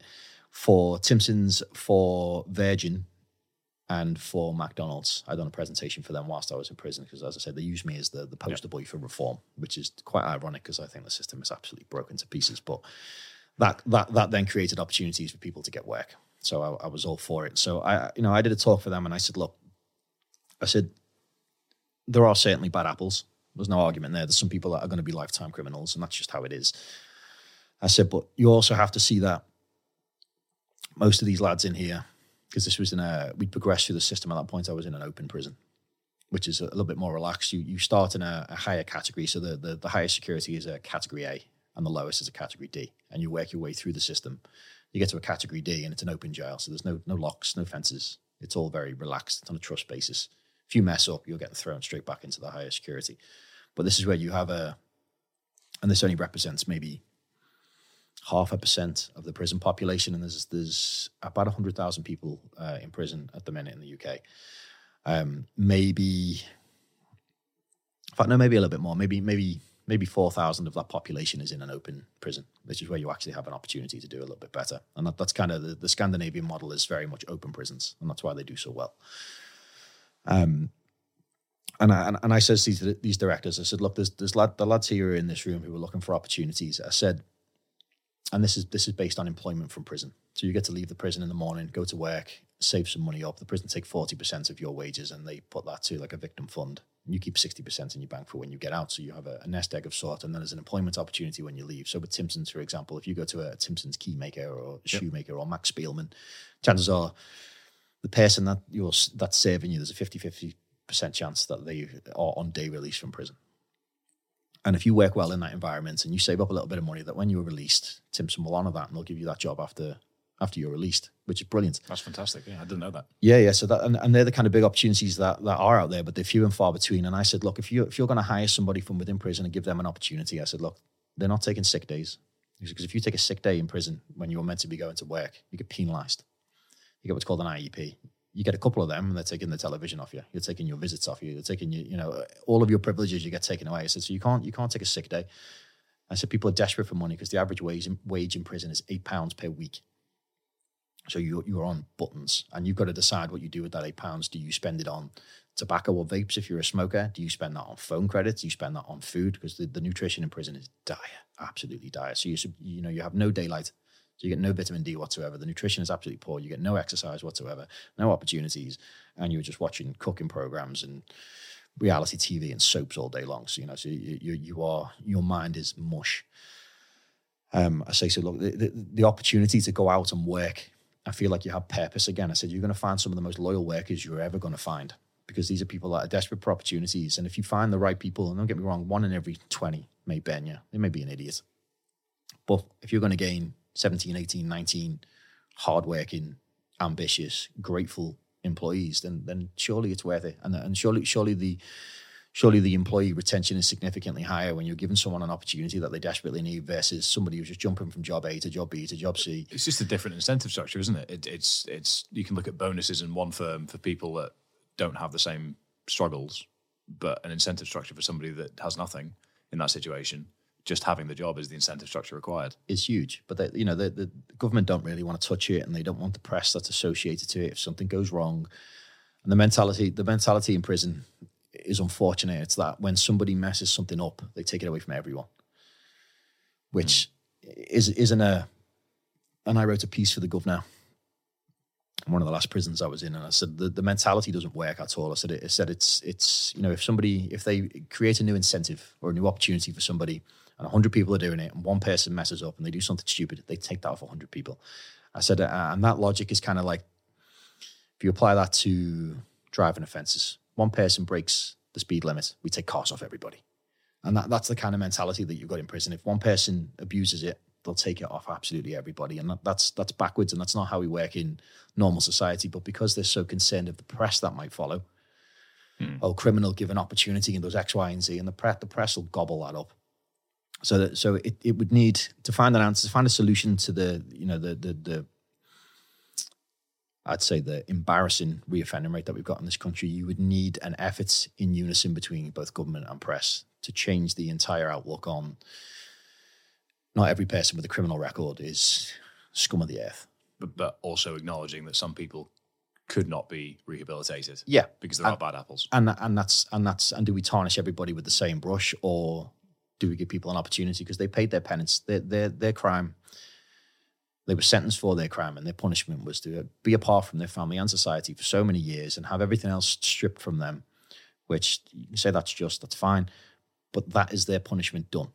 That's the end. On the flip side of that, we are meant to treat them people as if they are now. I mean, to err on the side of caution, but they are human beings, and they've made a mistake, and they've had a whole lot of time to think over their mistakes do we just then say no we're not going to give opportunities to the to the millions of people in the country who've been to jail or do we say it's worth taking a chance and seeing who the ones are who really mess up just so that we can save the 16 17 18 out of the 20 that just want to go back to living a normal life and have an opportunity? Like if you and as i said before if you leave prison to absolutely nothing and there's no opportunities you're just going to go back to prison. And what it would cost us what it would cost the state to put measures in place to put people in opportunities would be significantly less than it costs us to house that many prisoners all over again by failing them same people. Hmm.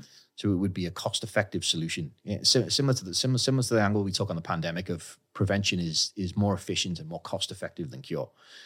Locking people up and it costs on average, I think it's like forty to fifty thousand per prisoner per year to keep them inside. Obviously, that's taken into everything in consideration: staffing, food, energy. That is to have that much in resources. Say say only say only fifty percent of those people, or even less, are willing to take them opportunities out the other side. Then you're talking 100,000 people at 40, 50 grand a pop. That's significant. You're telling me we can't allocate those resources into, into a better rehabilitation reform system similar to that, what they do in, in Denmark and Finland and Sweden. And we'd be saving the country a fortune. Well, It's like it's like you said before. Is essentially if you if you've spent your whole life. I mean, you, you probably would have spent a lot of your life in the circles that you were growing up. With if you hadn't had access to parkour, you might not have known a life different. And the only reason that you came back to that is because you'd had exposure to it through getting on a train to Paris at 14. And that's a very bold and unique decision to be making. So if if people can have exposure to things that they've never been fortunate enough to have exposure to, and that has put them in a desperate situation where they feel the need to make a choice that has obviously the impacts that we've discussed.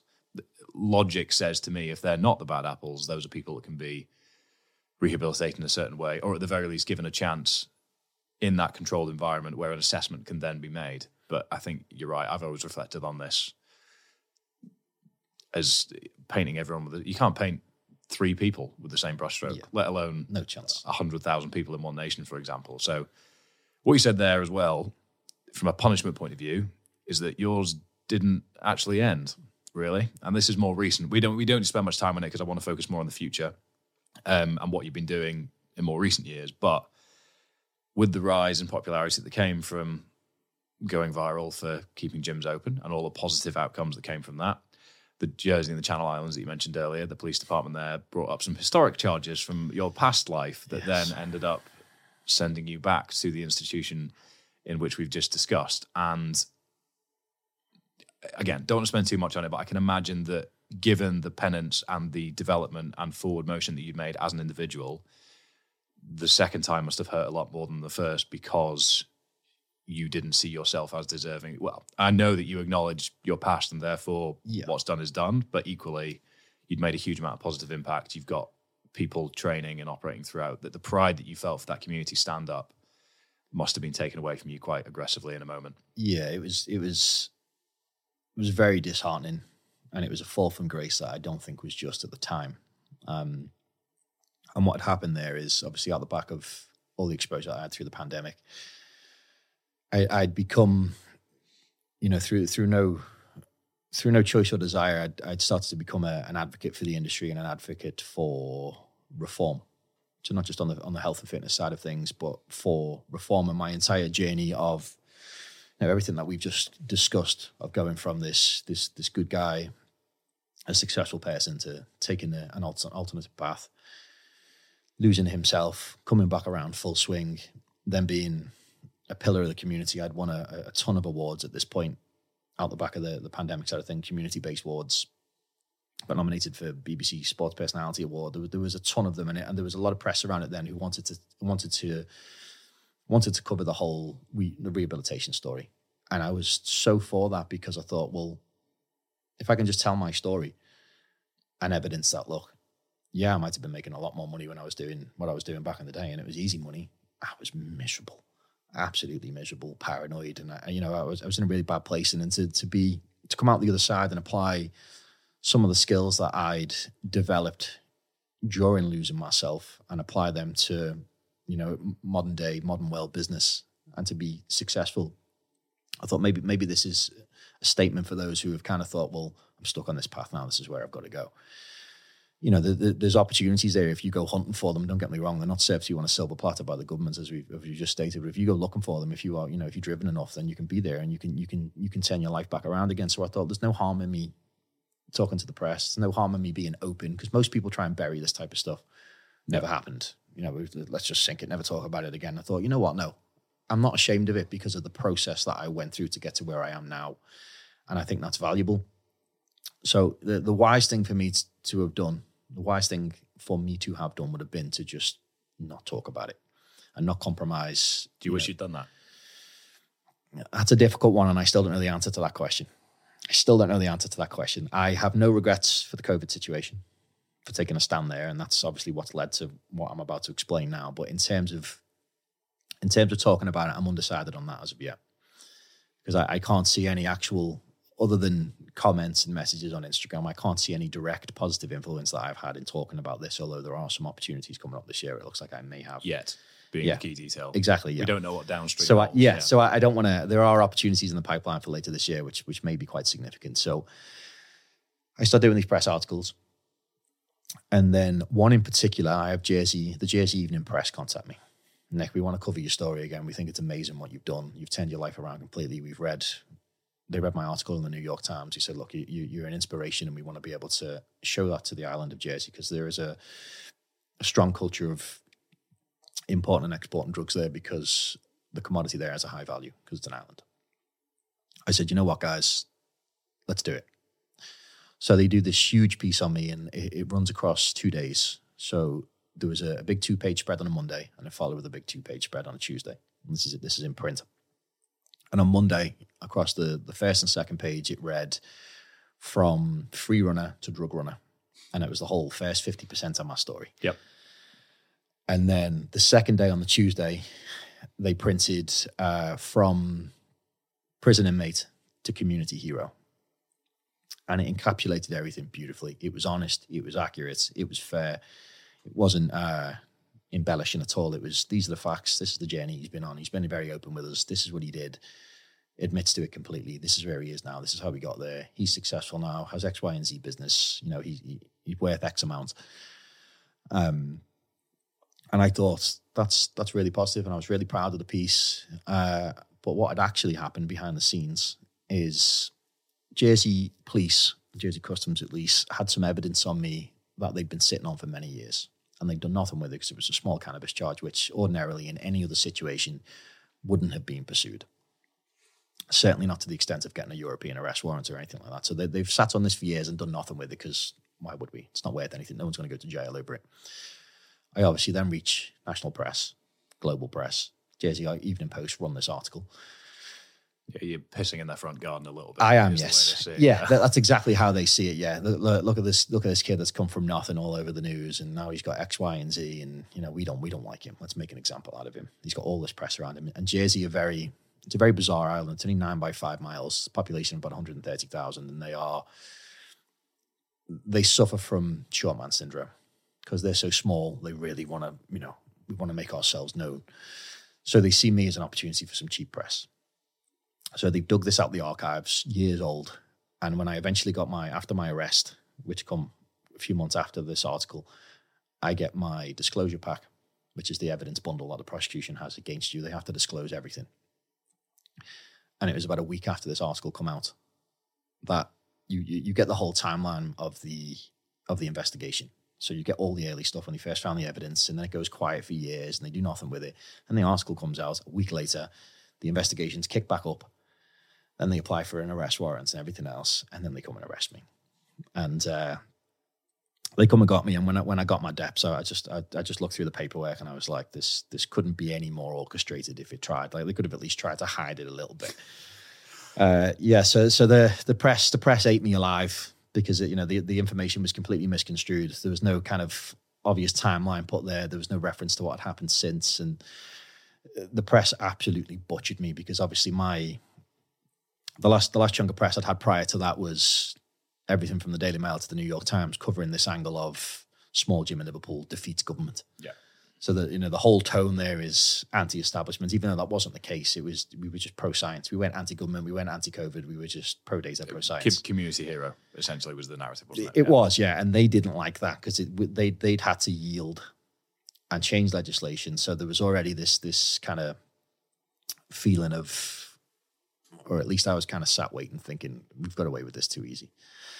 So they arrest me, and they, you know, it, it's not worth my energy to go over the the entire story again, but it was the most a kangaroo court is the best way to describe it, and they for the first time in Jersey history, as we you know we had a conversation be, be- before we jumped on, there are a double jeopardy for for all intents and purposes. They charged me twice for the same offence, which had never happened in the history of Jersey courts in the in the hundreds and hundreds of years that court has been active.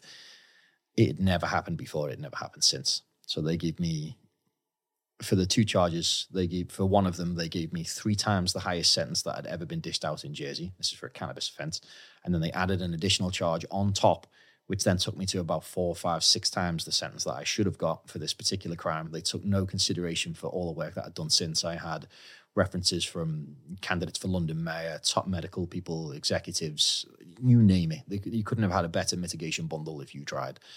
And I hired the best lawyer on the island. He cost me an absolute fortune. And he said, Nick, in my entire history, in my entire career, because he, he prosecutes for the state, so he's one of theirs.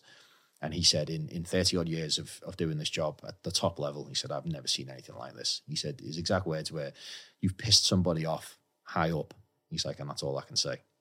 I don't know if he was alluding to the fact that he knew something there, but he, he wasn't very clear. He, he just said, Trust me, you, you pissed somebody off who's, who's got some influence. So that, that, that was a really tough time, and that was a massive fall from grace because I, I couldn't counter the narrative that the press were pushing, which was taking everything completely out of context, and I, I, I was nowhere to be seen. Like I couldn't I couldn't share my side of the story. I couldn't. Yeah. It wasn't until I got out that I could say, right, look, I'm going to publish my court documents now, and everybody's going to see the truth. But in the meantime, I've had 18 months of being eaten alive by you know the, the by the national press, by the Trinity Group, especially, which is uh, Mirror PLC now. I think so. you've got like the, the Mirror, the Liverpool Echo, the the the, the former uh, uh, Maxwell conglomerate. They're all the same. So once one one of them runs with the article, they all do. Yeah. So once you've got misinformation in one entity, they all copy it. Yeah. which so, in a Google search bar can be quite dangerous. yeah, and that's caused me so many issues coming back around the other side, and it, it it's that's that. to say to say it's hamstrung my, my life would probably be an understatement. It it it has crippled my progression moving forward, um, because it, it as you say it is it is a simple Google.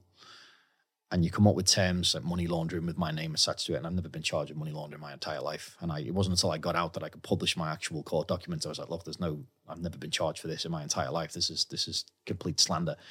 But if you're a bank, or you're a commercial bank, or you're a commercial lender, or, or you're a or you have a property portfolio and I'm looking to acquire a building to, you know, to put put a gym in there, you just Google my name and straight away you get them words. And that's crippled me so, so badly. And I thought I originally thought I was on what's called a politically exposed person list, and that's why I was having so so many issues. And I've had bank accounts shut down. I've had my insurance cancelled. I have I have been absolutely crippled. And the key detail being this is all since you have Yes, been essentially spat out by the justice system and thus job Yeah. done.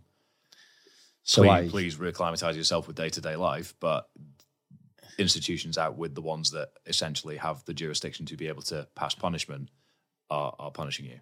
yes, so, uh, and and it all it all kind of happened quite fast. And I had we have a, a direct debit collections company that collects the memberships for our gyms. It's called GoCardless, and we had a we had multiple bank accounts separate to that. I have my car insurance, so all within the space of eight days, I have an email from GoCardless. So they collect about three thousand direct debits every month for us.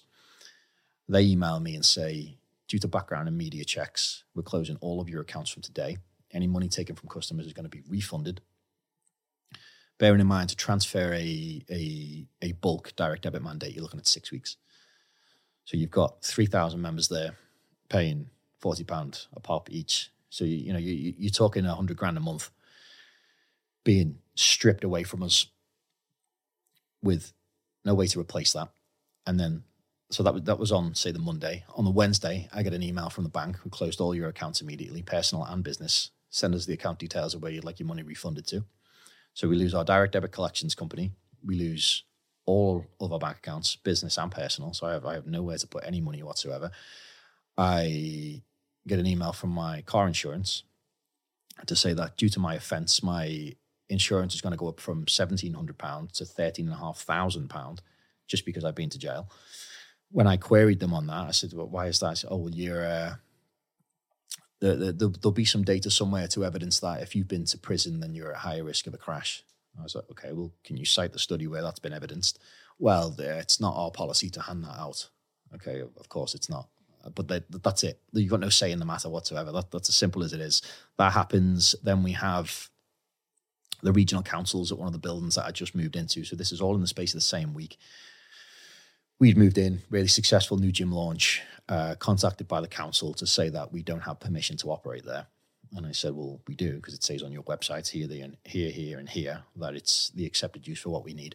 Oh, well, if you look back to 1978, it actually wasn't given the correct class at the time. Therefore, you now need to apply for retrospective planning, uh, planning which you, which you, there's no guarantee you're going to get.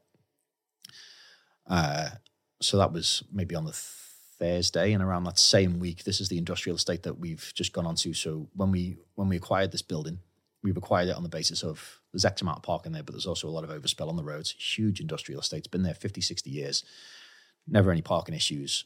Within a matter of days of me signing the lease, the entire industrial estate is flooded with double yellow lines across entrances everywhere. Everywhere where you wouldn't even ordinarily have double yellow lines, they put them everywhere. I had a conversation with the local mayor. He said, Nick, I've spoken to regional council. Nobody knows how they've ended up there.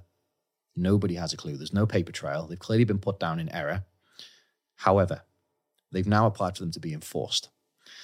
So all this string of events is all in the space of a week. Wasn't this when you got the dumbbell back as well? Yeah, what? there we go. So I, I had imported the equipment from China to the UK in my name because what I forgot to hide. Uh, it gets stopped at the border, and customs pull it aside. They see it, seize it with the intention of searching it. I get notified, and I say, "Well, okay, search it thoroughly." And they say, "Oh, we're gonna we're gonna conduct X-rays and whatever else." I was like, "Go for it." I don't know what you're expecting to find. Like, I put it in my name for a reason. If I was going to import a container full of drugs, you think I put it in my name and import it into Liverpool? Uh, but I said, look, go for it. Go nuts. Do whatever you need to do. So they, they keep the containers for three weeks. And then I get an email to say that you owe us £25,000 in search fees. And I was like, I'm sorry, what? There must be an error here. Oh, no, no. Uh, so we're charging you for three weeks worth of storage while we searched it. We're charging you for the x rays. We're charging you for the manpower to search. We're charging you for the forklift that we use to take the boxes out to search. So we now want £25,000 off you. Or if you don't pay, for every day you don't pay, it's an extra £600 per day. And if it gets to a certain amount, we'll auction off your equipment and you'll still owe us the money. So you you tell me how that works. If the police come and raid your house on poor information and they smash the place to pieces, because as, as you've seen on my Instagram, they sawn one of my dumbbells in half. And it is sawn. It is There's- literally it- it- sawn. It is, it is. That's not the uh, an angry dramatization. It, there is no way that could have been cut other than with a saw. Yeah, so they've sawn it in half. They boil washed it in acid first to take the rubber off it. Then they've sawn it in half. They've x-rayed everything else. They damaged all sorts. They've ripped it to pieces. Then couldn't fit it back in the containers in the first place. So then we had to pay extra on top of the 25 grand to have it collected on a curtain side uh, wagon because they couldn't get the containers, the boxes back into the container they took it out of. And that was our bill again. So we're up to about 26 grand now. So we had to pay that. We had no choice. Otherwise, they'd have auctioned the equipment off and that would have been the end of it. So they charged me £26,000. And uh, as I was just saying, if the police break into your house and they smash all your cutlery and they destroy your house on false information or poor information at least, and then a week later they send you a bill for the privilege, in what world? It, highly exerted our officers chucking that baton around. You're yeah, like, hang uh, on, in what on. world Yeah. do you get billed for authorities' mistakes? So there was that, and then so that was on the Ellesmere Port site, and then the landlord for the Ellesmere Port site. This was another issue. So the the building that we were going into for that, we'd spent five months in negotiations. We were happy. The landlord was happy. The agent was happy. We agreed to meet on site to sign the paperwork to get the keys. I had all my tradesmen there ready outside, ready to go in and assess the build and see what the plan was going to be. Everybody was super excited. The meeting was one o'clock. Gets outside the building at one o'clock. Nobody there. So we're stood in the rain. Gets to quarter past one. I thought, I'll ring the agent now. Rings, nothing. I thought, gets to half past now. I don't want to harass him. I don't want to, I don't want to look like I'm a pest. So I'll wait. Wait another 10 minutes. I was like, no, this isn't right. Rings, rings, rings, rings, rings. An hour goes by. Still in the rain. All sat in our cars outside waiting to get in. Hour and a half goes by, two hours maybe, gets an email. Hi, Nick. Regret to inform you that the uh, freeholder, the bank that provides the mortgage for the freeholder, who then gives the lease to the property owner, who's then going to give the lease to you, has decided they don't want to do business with somebody like you. That is the end of it. There'll be no further negotiations. We, apolo- we apologize for wasting your time. That is it. And what had happened was, and this again goes back to the financial institution completely icing me out, is that we as the tenant, we deal with the agent. The agent deals with the solicitor and the landlord. The landlord has to deal with the freeholder who owns the land. The freeholder has to deal with the bank who provides the mortgage to buy the land in the first place. Everybody up this chain was happy. It got to the bank that provides the mortgage to the freeholder, and they've gone, oh, not this guy, not this guy. So we'd spent five months negotiating. Everybody was happy, and then the bank have gone, not a chance. It's amazing it even got there. I can't imagine that information ever really filtered up as far as that level of Yeah. So, you know, we we, we have multiple issues there. The the direct debit collections company shutting us down, which had I not kicked up a fuss on social media, they'd have stuck to that and we'd have been screwed. Absolutely screwed because we'd have had no money for two, three months. So you're talking a quarter million plus Yeah. out. jobs, communities. Jobs, jo- yeah, yeah. You've got you've got yeah. wages to pay. You've got you've got landlords to pay. You've got everything. They're, they're not going to. They don't, they don't care that you've had a direct debit collections collections company stop. But even when we solved the the direct debit mandate issue, we then had no bank account to put the money in. So I've had to strip myself off my companies, put friends up as as facades as owners of the business, just so we can get a bank account, so we can get some money back in to pay the wages for everybody else. And this is it got to the point where, as I say, I thought I, I thought I'd been placed on a politically exposed person list from the COVID situation, and I had a brief conversation with I forget the lady's name. She is um, assistant to Nigel Farage, and he's gone through similar issues. Obviously, he's a, for very different reasons. Um, and she said, "Look, now NF's gone through the exact same situation. Do you want to have a phone call with him? Let's let's see what you can sort out for you. X, Y, and Z." So I was due to have a conversation with Farage, and then my my business partner was like, "Look, Nick, because this this was due to be on GB News."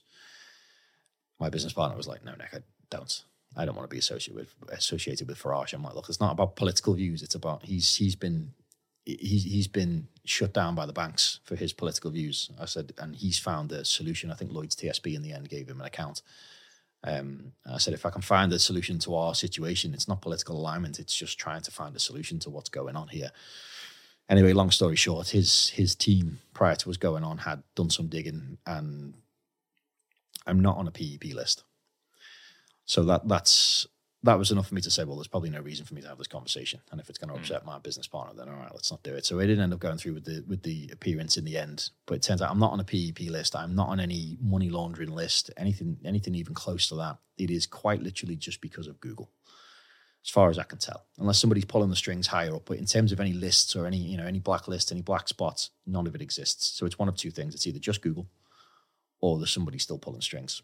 And I, as much as I'd like to fall subject to delusions of grandeur and think, you know, the top men in the government are all trying to stop me making a little bit of money. I think I think chances are it is just a Google issue. But that that's something that I'm going to battle with now for the rest of my life because to sink the to sink the magnitude of press that I have that I've covered that because I've come out the back of the pandemic where I've had probably every single notable press entity in the world cover me to then get arrested and then they've all done follow-up stories on my arrest. It's going to be very difficult for me to even sink any of that. And obviously, you know, we had a conversation earlier today about PR agencies and I, I've spoke to some of them and they said, look, like your your situation is very unique in that it's going to cost you an absolute fortune to bury all of this. And then say somebody just does a, a follow-up article you start the whole thing all over again. So I could spend 70, 80, 90 grand trying to bury these articles. All it would take is for one of them to do an update. And then I'm straight back in the same situation again. So it, it's, I'm in a situation now where I probably won't ever able be able to own my own companies or, you know, push in a positive direction myself. It, it, it has become impossible for me to rehabilitate by following the, the, the actual structure of the system. I'm having to live in the gray area now where I'm doing things that are bending the rules and aren't quite so. Don't get me wrong, I'm not breaking the law, but I'm having to bend the rules just to be able to live a clean life. Yeah, find alternative solutions. Which is backwards. I'm trying to do the right thing, but you're making me do the wrong things so I can still do the right things. And it, it it's you know it's a very you know my my it certainly does dampen my the last bit of faith I had left in the system of, of functioning to any you know efficient extent of oh hang on I've done everything you've asked of me everything you would ask of of, of somebody who's been to prison, who's made mistakes in their life, who's committed crime, everything that you ask of that person in that moment of course, or in that moment of release, you know, you should be a better person. You should put, you know, good energy out into the world. You should reform. You should want to do better. You should live a clean life. You should help other people live a clean life. Everything that they've asked of me, I've done and I've done it tenfold. And still, I can't so much as get a bank account, car insurance, a mortgage.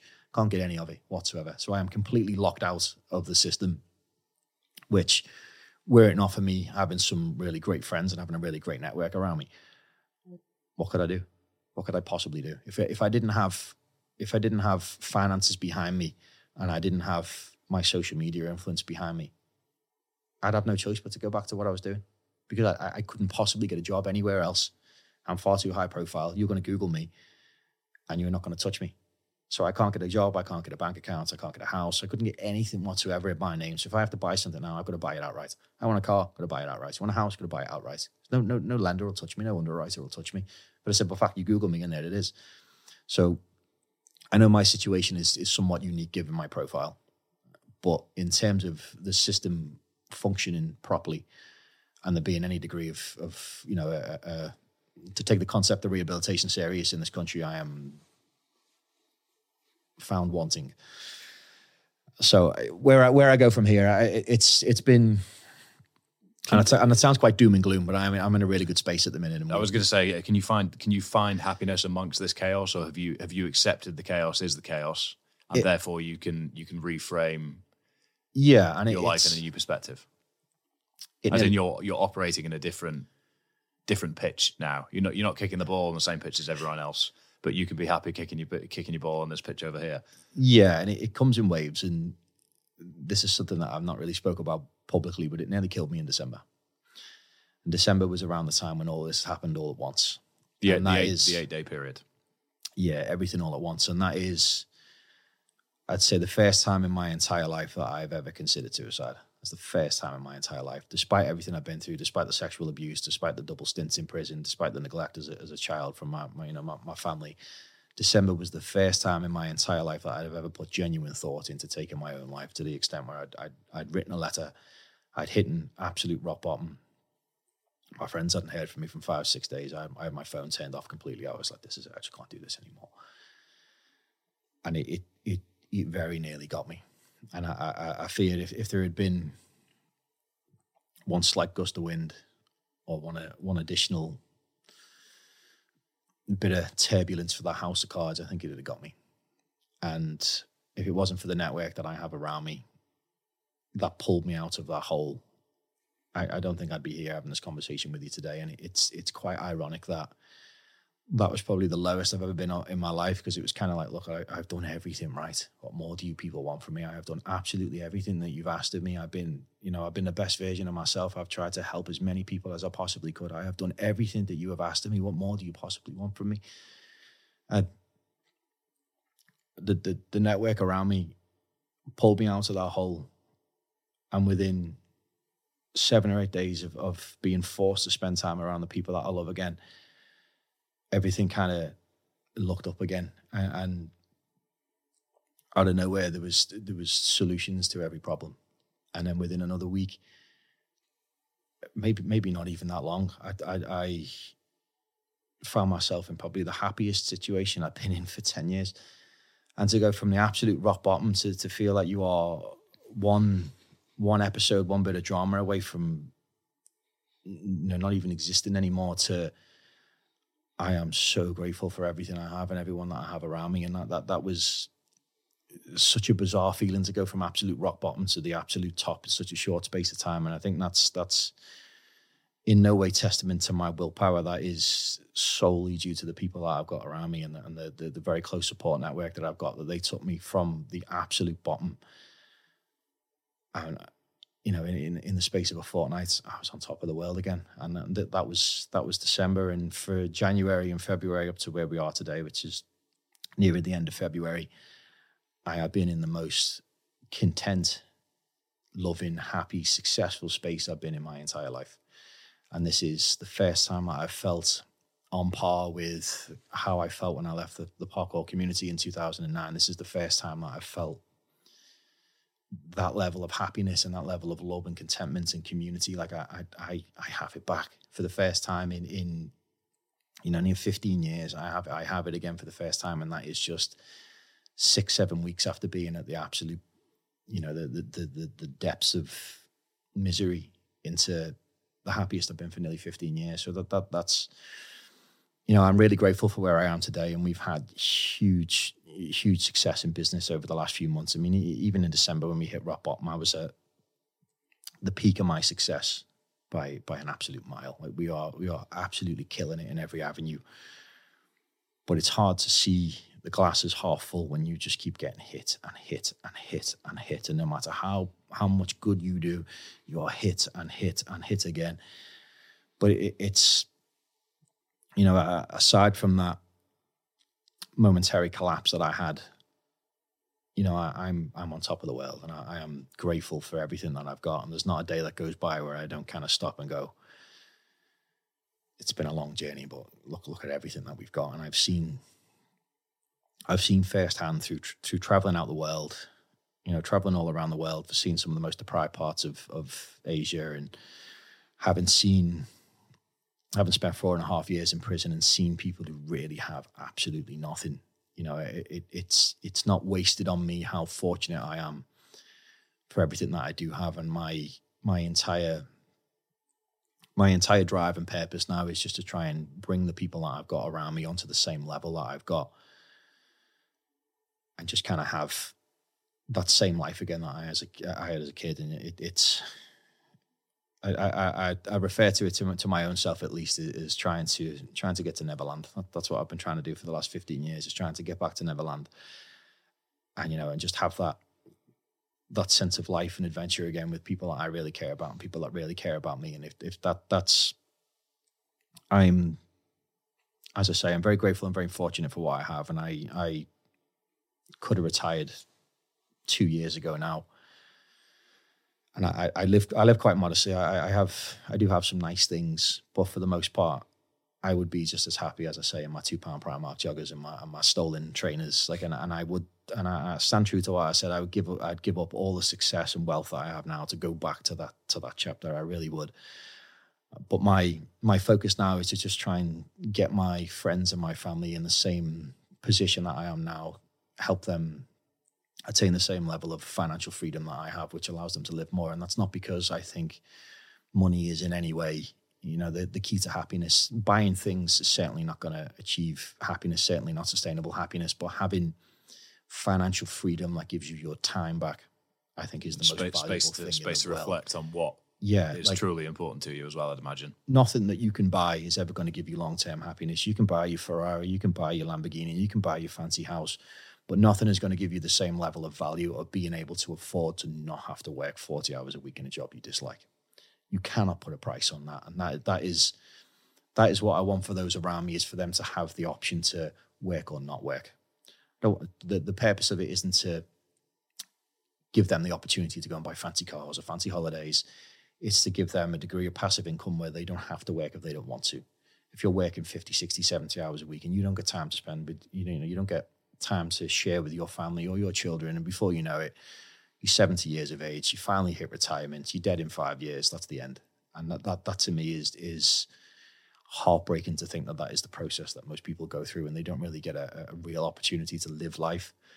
And I had that opportunity quite early with parkour, with the financial freedom that we had there. And it is beautiful. There is nothing like it. To not have to care about money and to just have, and it, it, it sounds it, it sounds like it's got a, a, degree of cheesiness to it, but there really is nothing like it whatsoever. When you when you have no obligation to go to your nine to five every single day, and you can just say, well, let's just take two weeks off and let's just go to the other side of the world together. Let's just go and explore. Let's go and experience. Let's just go and live together rather than just waiting for Saturday when we're absolutely exhausted from the job that most people do hate. And that that's the reality of the situation. I mean, you and I, you and I are lucky enough that we enjoy what, what we do, but most people do not and to be able to take them out of that environment and put them into a space where they can choose what they do with their time. And if they choose to work, which some people do, I do, but I have the option to choose not to. And if I want to go on a six month sabbatical and just disappear, I can do exactly that. And that, that's what I want for the people around me. And that, that's my that's the driving factor for me now is to get everybody back to that level where we were in the parkour community because we were young then and we didn't really have the obligations that we do now. There wasn't mortgages to pay for, and some of my friends have children and they have wives and husbands and, and it's it's not the same dynamic where we could just live in our we could just live like hobos. We could just put our two pound pants up. We can't we can't do that again. It's not it's not realistic at our age now. So i have to in order for us to have that same kind of lifestyle again we have to create an environment where there isn't a dependence on going to work to create the finances to have that that small amount of time so right now it's just about create, creative, creating passive income for those that I care about to enable them to, to live the life that they want to live rather than living the life that they have to live. So that, that, that's my focus at the moment. And as I say, I'm in a, a, really fortunate place that I am extremely grateful for. And I, you know, I, I don't forget it for a second. Um, but my push now up until the point where I can leave the country is just to, to set the framework in place to, you know, bring, bring that to my friends and family as a, not just because that, that's something that I want in the in the selfless sense of I want people to be able to spend time with me when I go gallivanting around the world, but also for the fact that they are fundamental in me being in the position that I'm in today. And I've had a lot of a lot of emotional support, but I've also had a lot of business support, free support, free help from friends when we've done, you know, some of these big gym fit outs. And it, it's been because I can't get funding and I can't get finance and I can't get loans everything that we've achieved, I've had to I've had to self fund, and that has stretched me thinner and thinner and thinner every time. And we've had some some good news on that front, but it stretched me thinner every time to the point where friends have helped me and they've turned up by the dozen to come and work for free to help me achieve what I have today. And I and I would not have what I have today were it not for them. I really would not. And that's not that's not just something I pulled out of a, a, a you know a, a, a cheap quote book, I really wouldn't be where I am without them. I couldn't I couldn't physically have done it and I couldn't emotionally have done what I've done without them. So as as far as I'm concerned, they all own part of what I have. And it, it I feel morally obligated to return that to them. And, and, and it, it's and that's the way that the world should work. And exactly what we said earlier, a community for the people that help you get to where you are for you to forget them and just worry about the next step and the, the new circles that you're in. I'd be no better than I was when I lost myself in 2014. So it, it's now, I'm now in a, posi- uh, in, a, in a position where I'll never have to work again if I don't want to. And it is those people that are, are around me and those who've supported me and stayed loyal to me are the reason why I'm here. So it's now my, I now have a moral obligation to make sure that they're in a similar situation to me now that I find myself with the means to do so. So that, gonna, that, that's I'm, my focus for now. I'm going to assume that not a single one of those people are from that two year period. No, not at all. And it, it, it's again that that's testament to how long many of them have stood by me and seen me go through, you know, the the, the cycle of life and they've stuck by me with no promise of return. There's never been a conversation up until recently where it's you know if you do X for me, I'll I'll do Y for you long term. That's never been that's never been discussed, and it, it's similar similar to what I said about the parkour world, where everyone just kind of assumes we're all in it together, and there's no kind of measure of benefit. There's no kind of keeping tally on who looked out last. There's there's none of that, and that that's fortunately the environment that I've managed to find myself in again, and I think I've I I think I've done well in recreating what we had in them early days. And it's not a difficult dynamic. It, sorry, it's not an easy dynamic to create with grown adults trying to get them to adjust from what is the societal norm of you focus on you, where you're going, your bonus, your next promotion. It's hard to kind of pull people away from that that, that societal norm, put them into that. Well, hang on. If we all work together, if we all work individual, then we'll go up one level each per year. We all work together, then we can go up three levels per year. And if we stick together and we're loyal to each other, we can just go and we can go and we can go and we can go. And the only way that we, you know, the way that most people don't really find much success in life is because they go at it alone.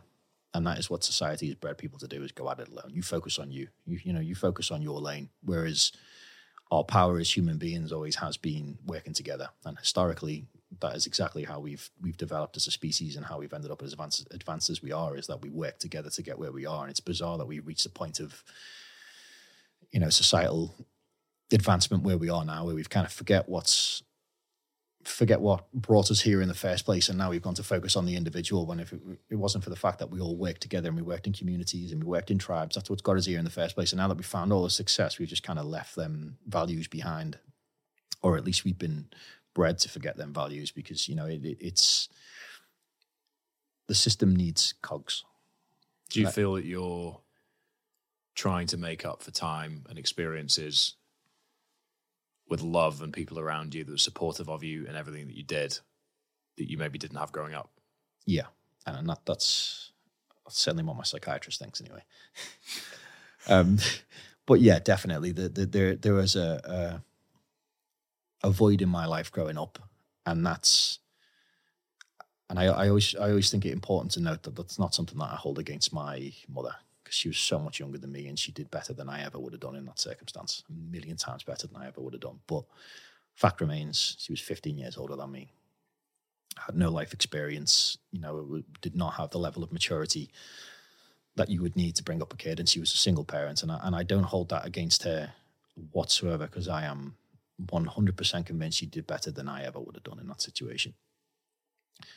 But that doesn't change the fact that I spent most of my life up until my early teenage years without any real love, without any attention, you know, my, my mum was very rarely there. She worked a lot. And when she wasn't in work, she was asleep. So I spent a lot of my time just roaming the streets on my own, climbing trees, uh, got in with a much older crowd.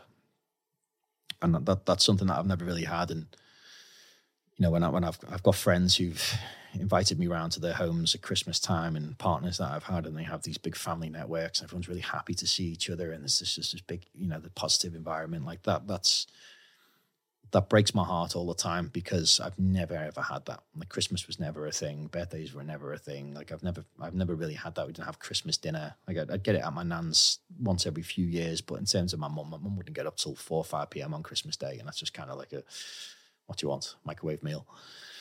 Um, you know, so I, I never had any of them traditional family family values or that network or you know that that, that I was never bathed in love, and that's probably the why. That's probably why I've I've grown up quite black and white in my thought process. There isn't a whole lot of up until the parkour side of things, at least. You know, a, a lot of my thinking is is very very polarized. And there's, there's never really been room for a whole lot of emotion. You know, I've had to learn that as an adult rather than having that as like a, an innate thing as a child. Um, so I'd say very much. I'd say me where I am now. There is definitely an element of me trying to make up for the love and time that was lost in the past and make up for the childhood that I didn't have. That's probably why I'm stuck in this this Peter Pan Neverland mentality because I never really had the the early childhood that I wanted. Um, don't get me wrong, from my mid teens onwards for the parkour community side of things, I had it, but I'd missed out on 13, 14 years before that, which is, you know, the, the, the norm. Um, And you lost it through poor decision making, I guess you'd probably call it. yeah, And I guess fear must drive you to go as far in the other direction as you possibly can. definitely. Yeah. And I, and I, I carry that burden still to this day. And I will probably always carry it for the people that I hurt during that time. Are you at peace with the past? I don't know if I'll ever be.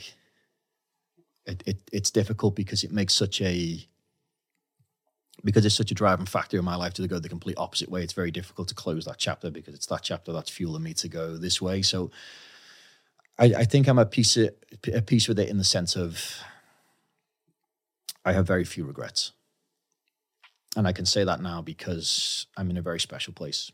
And had I taken out any one of those events, I might not be here today in, this this capacity with this much to be grateful for with with so many people around me that I have that are, are very very rare individuals. And I've been burnt a lot in my life. Been burnt a lot. And it, it's taken me I give a lot to people and I, I'm I'm overly trusting. I'm overly honest. And I I share everything that I have more than I should do.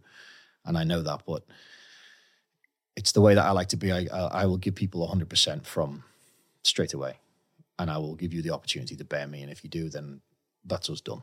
But it, it, it's for every for every nine people that burn me, and it's happened a lot, quite quite seriously. For every nine people that have taken advantage of me and burnt me, I find one really rare individual, which for most people they'll get burnt by three, four, five people and go, I'm never trusting anyone again. Mm.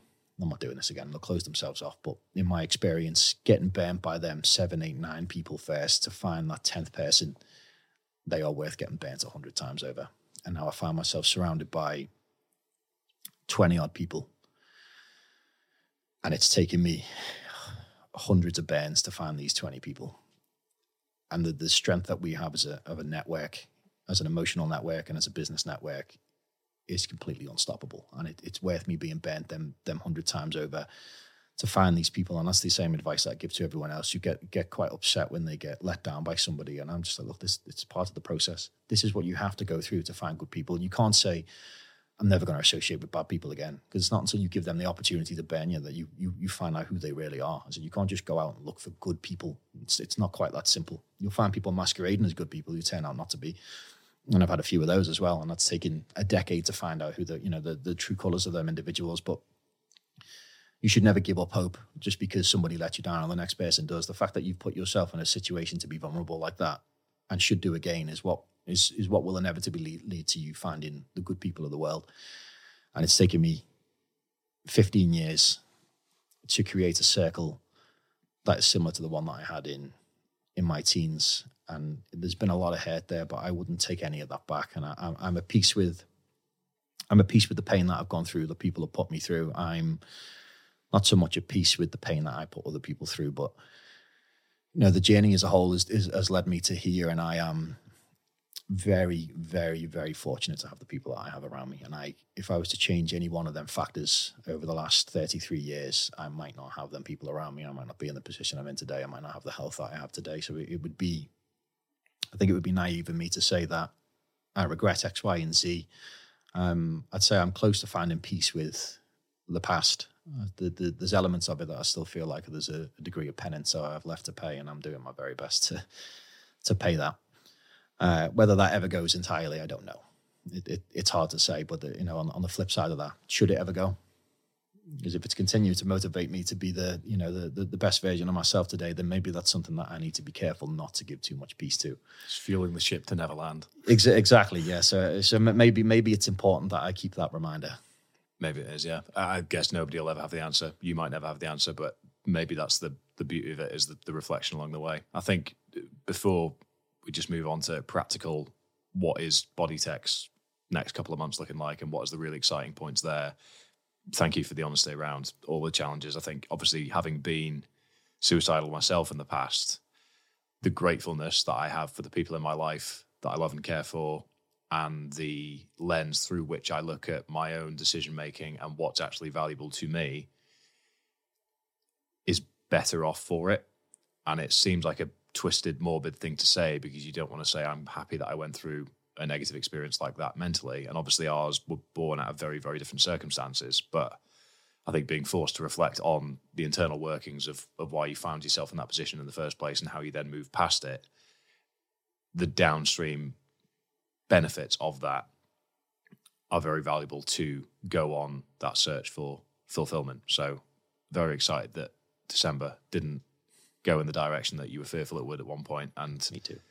Yeah, having the letter, I can guess, will be something. Have you still got it? Have you held on to it? No, it's gone because I never even, I never, I never even wrote, I never wrote one, which I think is um, something was, that scares the shit out of me.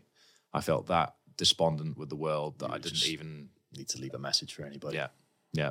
But thank you for sharing because it's uh, it's clear that you've got an amazing support network around you, and I think the excitement and the forward motion is palpable in everything going on. It leads me to ask, what's everything going on? things are opening soon, and then there's a big. I, I don't know if you're allowed to. You're allowed to say the bit the big. Not the not the details, not, not the nitty gritty, because we are yeah we're we're due to sign probably next week, uh, but providing everything follows the course that's been set, which it looks, I don't see any reason why it wouldn't at this point. We have acquired funding for the next 25 Bodytech sites, which are going to cost me absolutely nothing which is which is a relief for me because, as I say, I've, I've spread myself so thin, going from opening a site three months later, doing the next, and you know these are these are considerable builds. These are twenty odd thousand square foot buildings, kitted wall to wall. So this this is it stretched me and it stretched me and it stretched me, and we were kind of at the point where if I was to do the next site, which is Wrexham, on my own, we run the risk of if there is a big unexpected bill, it would cause serious problems. Because I am, you know, I, and as I've said before, and I, I always want to keep making sure I reiterate this point, I am very grateful for what I have, and I am considerably wealthy now. But everything that I have liquid, I've dumped into assets just to build and build and build and build and build. And if I sold it all up now, you know, I, as I say, I could walk away and never work, never work, another day in my life. However, the ambition is obviously to take my people with me. So it's been double down, double down, double down, double down. And we're fortunate that we found this uh, angel investor when we did, who's come along and said, look, for a percentage of the business, I'm happy to fund. I back what you do entirely. I think what it is that you're trying to do is is really special because I had a conversation with him and I and I said, look, I said, moving forward, this is how it needs to be. I said, if you're happy with this, we'll proceed. I said, but you take X percent, I take X percent. I said, but X percent remains to be split between my group, and they don't put money in for that. So they will get my closest group will get X amount of percentage per site moving forward and that's that's how it has to be. There's no other there's no other variation of this deal that I can allow because that, that I need to stand true to that. And if that means I have to stop now and let my funds rebuild for another six months and then go, that's exactly what I'll do because I'm not going to compromise this, you know, this belief that I've got and this this moral obligation that I've got to help those who have get helped me get to where I am now to the next stage. So thinking that was a little bit of a gamble and he may you know he he may have took that as uh, this sounds a bit wild. He said, I, I think what you're doing is beautiful. He's like, I, I back you all the way. And, and it looks like we're going to proceed in that fashion. And it looks like every single person that's stuck beside me and that's helped me get to exactly where I am today is, is going to be in a really comfortable position over the next couple of years. And that that's, that for me is the, the I made it moments. It's not, you know, the, the, I don't take a whole lot of satisfaction in, in where I am now. Like buying myself things doesn't really give me any kind of satisfaction. I don't you know, I, have been there and done all that a long time ago, and it, it's not there's not much in it for me. So for me to double, triple, quadruple my wealth, there's no there's no yes for me. Like there's no number where I'd get excited. It's just it's it's it, my life's not going to change. You could 10x my my net worth today, and nothing in my life would change. Whereas to say that in two years' time, all of those closest to me, the 18, 19, 20 people closest to me, are going to be on the same level that I'm on today that that is the we made it moment yeah. for me. So that that that has come at just the right time. I took my whole group out to the Lake District a couple of week, a couple of weeks ago with the intention of building the entire business plan and the entire pack whilst we were out there. So there was nearly 20 of us up in the Lake District. We hired a, a castle for the, you know, to, for, for, our, for our strategy, for our battle plan. Course, we, we hired a castle in the north. uh, and, and, we all got together and I said, look, everyone needs to split into teams. You decide what your strengths are. I said, we want to take, because we've took every single costing from every build that we've done down to the last screw and nail, down to the last minute of labor, every process, everything has been documented and itemized. Because I said, look, we need everything down to the last penny of cost the process, who does it, how it's applied, where we can find the best bargains. And the reason the reason Bodytech's become as successful as it has is because I've spent the last few years trying to cut out all the middlemen. And I've successfully done that to the point where every product that we buy, every service that we get is straight to supplier. So I now have the the exclusivity contract with the factory in China that manufactures our equipment. All of the stuff that we have in house, or everything down to signage, access systems, we have it at bare bones cost. So we're, we're opening these gyms at a fraction of what it would cost a corporate. So corporates are paying like a, a, a pure gym or a JD or even a similar size independent is paying quite literally three, four times what we're paying per site just because we've got everything down to the last penny. I was like, but we need to evidence this rather than just winging it because it's only ever been my money and I trust everybody around me. So it's kind of just been a, we'll just see how it goes. We'll just, we'll just play it by ear. We'll wing the life out of it, which is very much me style. I was like, but we can't go to an investor with oh yeah, Nick knows what he's doing. I was like, we need a plan. Yeah. So we got everything packed out, the entire business plan, everything itemized in terms of cost, the phases of the build. You know, the the the the brand ethos, the mission statements, we got everything and we worked through the night. We were there for two days. We worked through the night and we got everything together and all compiled it together into this huge pack, which we haven't even needed most of it because the, the the individual that's come on board, which presumably will be announced, announced in the next couple of weeks, he has complete faith in what we're doing, and that was to have that conversation about what I needed to happen with the share structure and that. That that's what made me really nervous. I thought this guy is very interested, and it looks like we're going to get it over the line, but I'm yet to mention what I need to happen here, and that could have been the Yep. no, that doesn't make good business sense to me. Pull the pin on the grenade and run away. Yeah, exactly, exactly. Yeah. Um, so, and, and and the structure that we put together is is uh, the lads will be given shares from the business. Those those who can't afford to contribute anything, my, my the lads and girls around me will be given shares of the business, and they won't be expected to pay it back through any other means than the dividends that come through the company at absolute cost price. So, for the I've got twenty, probably twenty closest friends and friends, and I'd say fifteen of them don't really have the the finances to do anything like that, and that'll be a case of right, okay, well, here's your ten percent. Here's exactly what it costs because you have the whole the, the entire itemized list. You know what it's cost to create ten percent of the business. You just give us that. You just put put that back into the business over the space of so many years off the dividends that you get, so it never costs you a penny at all. Um, and then obviously by by the end of the next two years, there'll be enough passive income in there for every single person in my network to not need to work at all. And that that to me is the like, we've done it. We've actually Yeah. done it. This is this and is it's, the- and it's mapped out. this is this, this this is the moment. Yeah, and it- we've got the there is and touch wood. There's not really any way you can go wrong because the business model is, is very watertight and the overheads are very low and compared to what everyone else is putting in. So if we just follow this path, which is literally just walking a straight path in a straight line, we shouldn't fuck it up.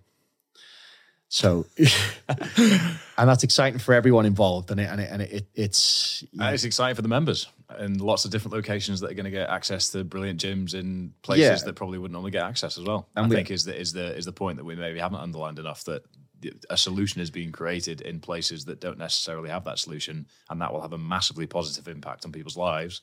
Because if we circle right back to how this conversation began, that's where your passion and steadfastness against authority really showed up. yeah, and we, we want to make a difference, and we, we really do, and we are The people's gym. we are the people's gym, and that is plastered absolutely everywhere. And uh, uh, again, that, that to go back to that New York Times article, that's how they referred to Bodytech as the people's gym, and that was like, okay, most prestigious newspaper in the world has, has uh, covered our, our our our nickname in there. That's that's that's really significant. But we need to stay true to that now as we move forward, and we obviously take a different approach to the, what the corporates do in the industry in the sense of a lot of the big boys, for example, they charge PT rent, which for a, a for a studio, and it's important that I mention this for a, for a studio that focuses on personal training or one to ones, that is entirely just. For somebody the size of Pure Gym, JD, Total Fitness, who are making hundreds of millions, they do not need to be charging PTs seven hundred pound a month for the privilege of using their facility to coach from. And that's something I've never agreed with whatsoever. So we don't charge our PTs anything whatsoever. So long as the because how I see it is if you're a personal trainer and you pay your membership and you're PT and your friend your client and he pays his membership, you both already paid for the use of that facility. So all it is, if I charge you now, is a tax Yeah. for no good reason. You are working self-employed, trying to make ends meet, trying to find clients, and I'm going to come over to you and say, "Hang on, I know you've paid your membership, and I know he's paid his membership, but I want another seven hundred pound a month off you because you're going one more, one more. You can do it. So because you're trying to help this individual who pays me a membership, because you're trying to help this individual progress in their fitness, you know, their, their, their ambitions to become healthier, to become in better shape, whatever it is, to, to add longevity to their life, because you're trying to do this person a service that's going to benefit their health, that's going to benefit their membership retention, which benefits me, £700 a month, please. So that, that's something that I've never been able to understand in this industry at all is that tax. And as I say, I get it for the smaller studios because you're paying for a, a smaller niche market where you have one to one. Because obviously there are some disgruntled gym owners, my friends as well, who disagree with me entirely on this point. And I say, once you reach a certain size, once you're into the, the, the thousand members plus, you don't need to be charging PTs. You, you just don't. You're making enough money that anything beyond that is greed. And if you're taking, and it's hard enough in this country, in this climate, to become a home, homeowner as it is, if you're taking the equivalent of somebody's mortgage off them per month, you're potentially the reason you're stopping that person progressing in life and being able to get themselves on the property ladder, get themselves in a comfortable position, whilst you're taking home millions in profit. I, I I can't see how anybody justifies that when we're meant to be in part of an industry that wants people to do better, we want people to be healthier, we want people to progress. But if you can just add a tax on somebody for tax sake, similar to similar to VAT that we have in the country now, it is just a tax for tax sake. There's no purpose to it whatsoever. It is just tax for tax sake, and I, and I, I can't, I couldn't live with myself having the People's Gym written on the wall, and then try and extort personal trainers who are just trying to do a good service. And it is hard to be self employed. And no matter what you see on the internet, people sitting on the fancy beaches with their laptops, it is hard to be a self employed coach. And only only very few of them do really well. And there is plenty that pretend that they do well, that they do not. It is a hard industry to break. And I want to give those same individuals a chance to have something that they wouldn't already ordinarily have at the corporates. I want you to have that extra seven hundred pound a month. I want you to go and get yourself you know, get yourself on the property ladder. I want you to progress. I am grateful to you as a personal trainer for creating an environment and for creating, you know, a, a, significantly higher rate of membership retention by making this person's progress better than it would be on their own. Like I am grateful to you rather than the reverse that the corporates have of you should be grateful for me for having the privilege of using this space. You pay your membership. Like what more do you want? What more do you want? So you know, it, it's just little things like that, and like the stuff we done at Christmas Day at Winsford, like that, that that went really, really well, and we wanted to make a statement there that. And if you can max that out by 25 sites and grow and grow and grow, the impact can, that you can yeah, have on the community is huge. Kelly would be very proud, and probably is very proud over in Scandinavia. Oh, Danny. Danny. it, it all makes sense. It all makes sense. But I think that community piece all really, I mean, that, that that's uh, my perspective on the way you have approached things has always been born out of that community narrative and dying on that hill. oh, I, I, will die on that hill in 2020, and with everything that's happened since, for the the next iteration to very much have that thread of DNA running through it, and the mission statement for you as an individual and for the businesses being at the core, it really makes me think very deeply on a lot of things that we've spoken about today in terms of rehabilitation, in terms of upbringing, in terms of the privilege that I've had to be able to grow up in a two parent household and be able to be happy the whole way through and all these things. And and it's I think it's important to to think about and have discussions on these things. Otherwise, we can be conditioned to think one way, and that is where society starts to fall apart, in my opinion. As I'm sure you'll viciously agree on the last point. Well, one million percent agree thoroughly enjoyed that, Nick. Thanks for all the detail. Thanks for such honesty as well. I really do appreciate it. And um, it's yeah, it, it's it's something that I'm, I'm, sure everybody listening and myself very grateful that everything is in a good place, that you're content and happy, and that you've gone through so many iterations of this battle to the point where you get to review your business plans in a castle in the north. Thank Thanks you. again. Thank you for giving me the space. I appreciate it.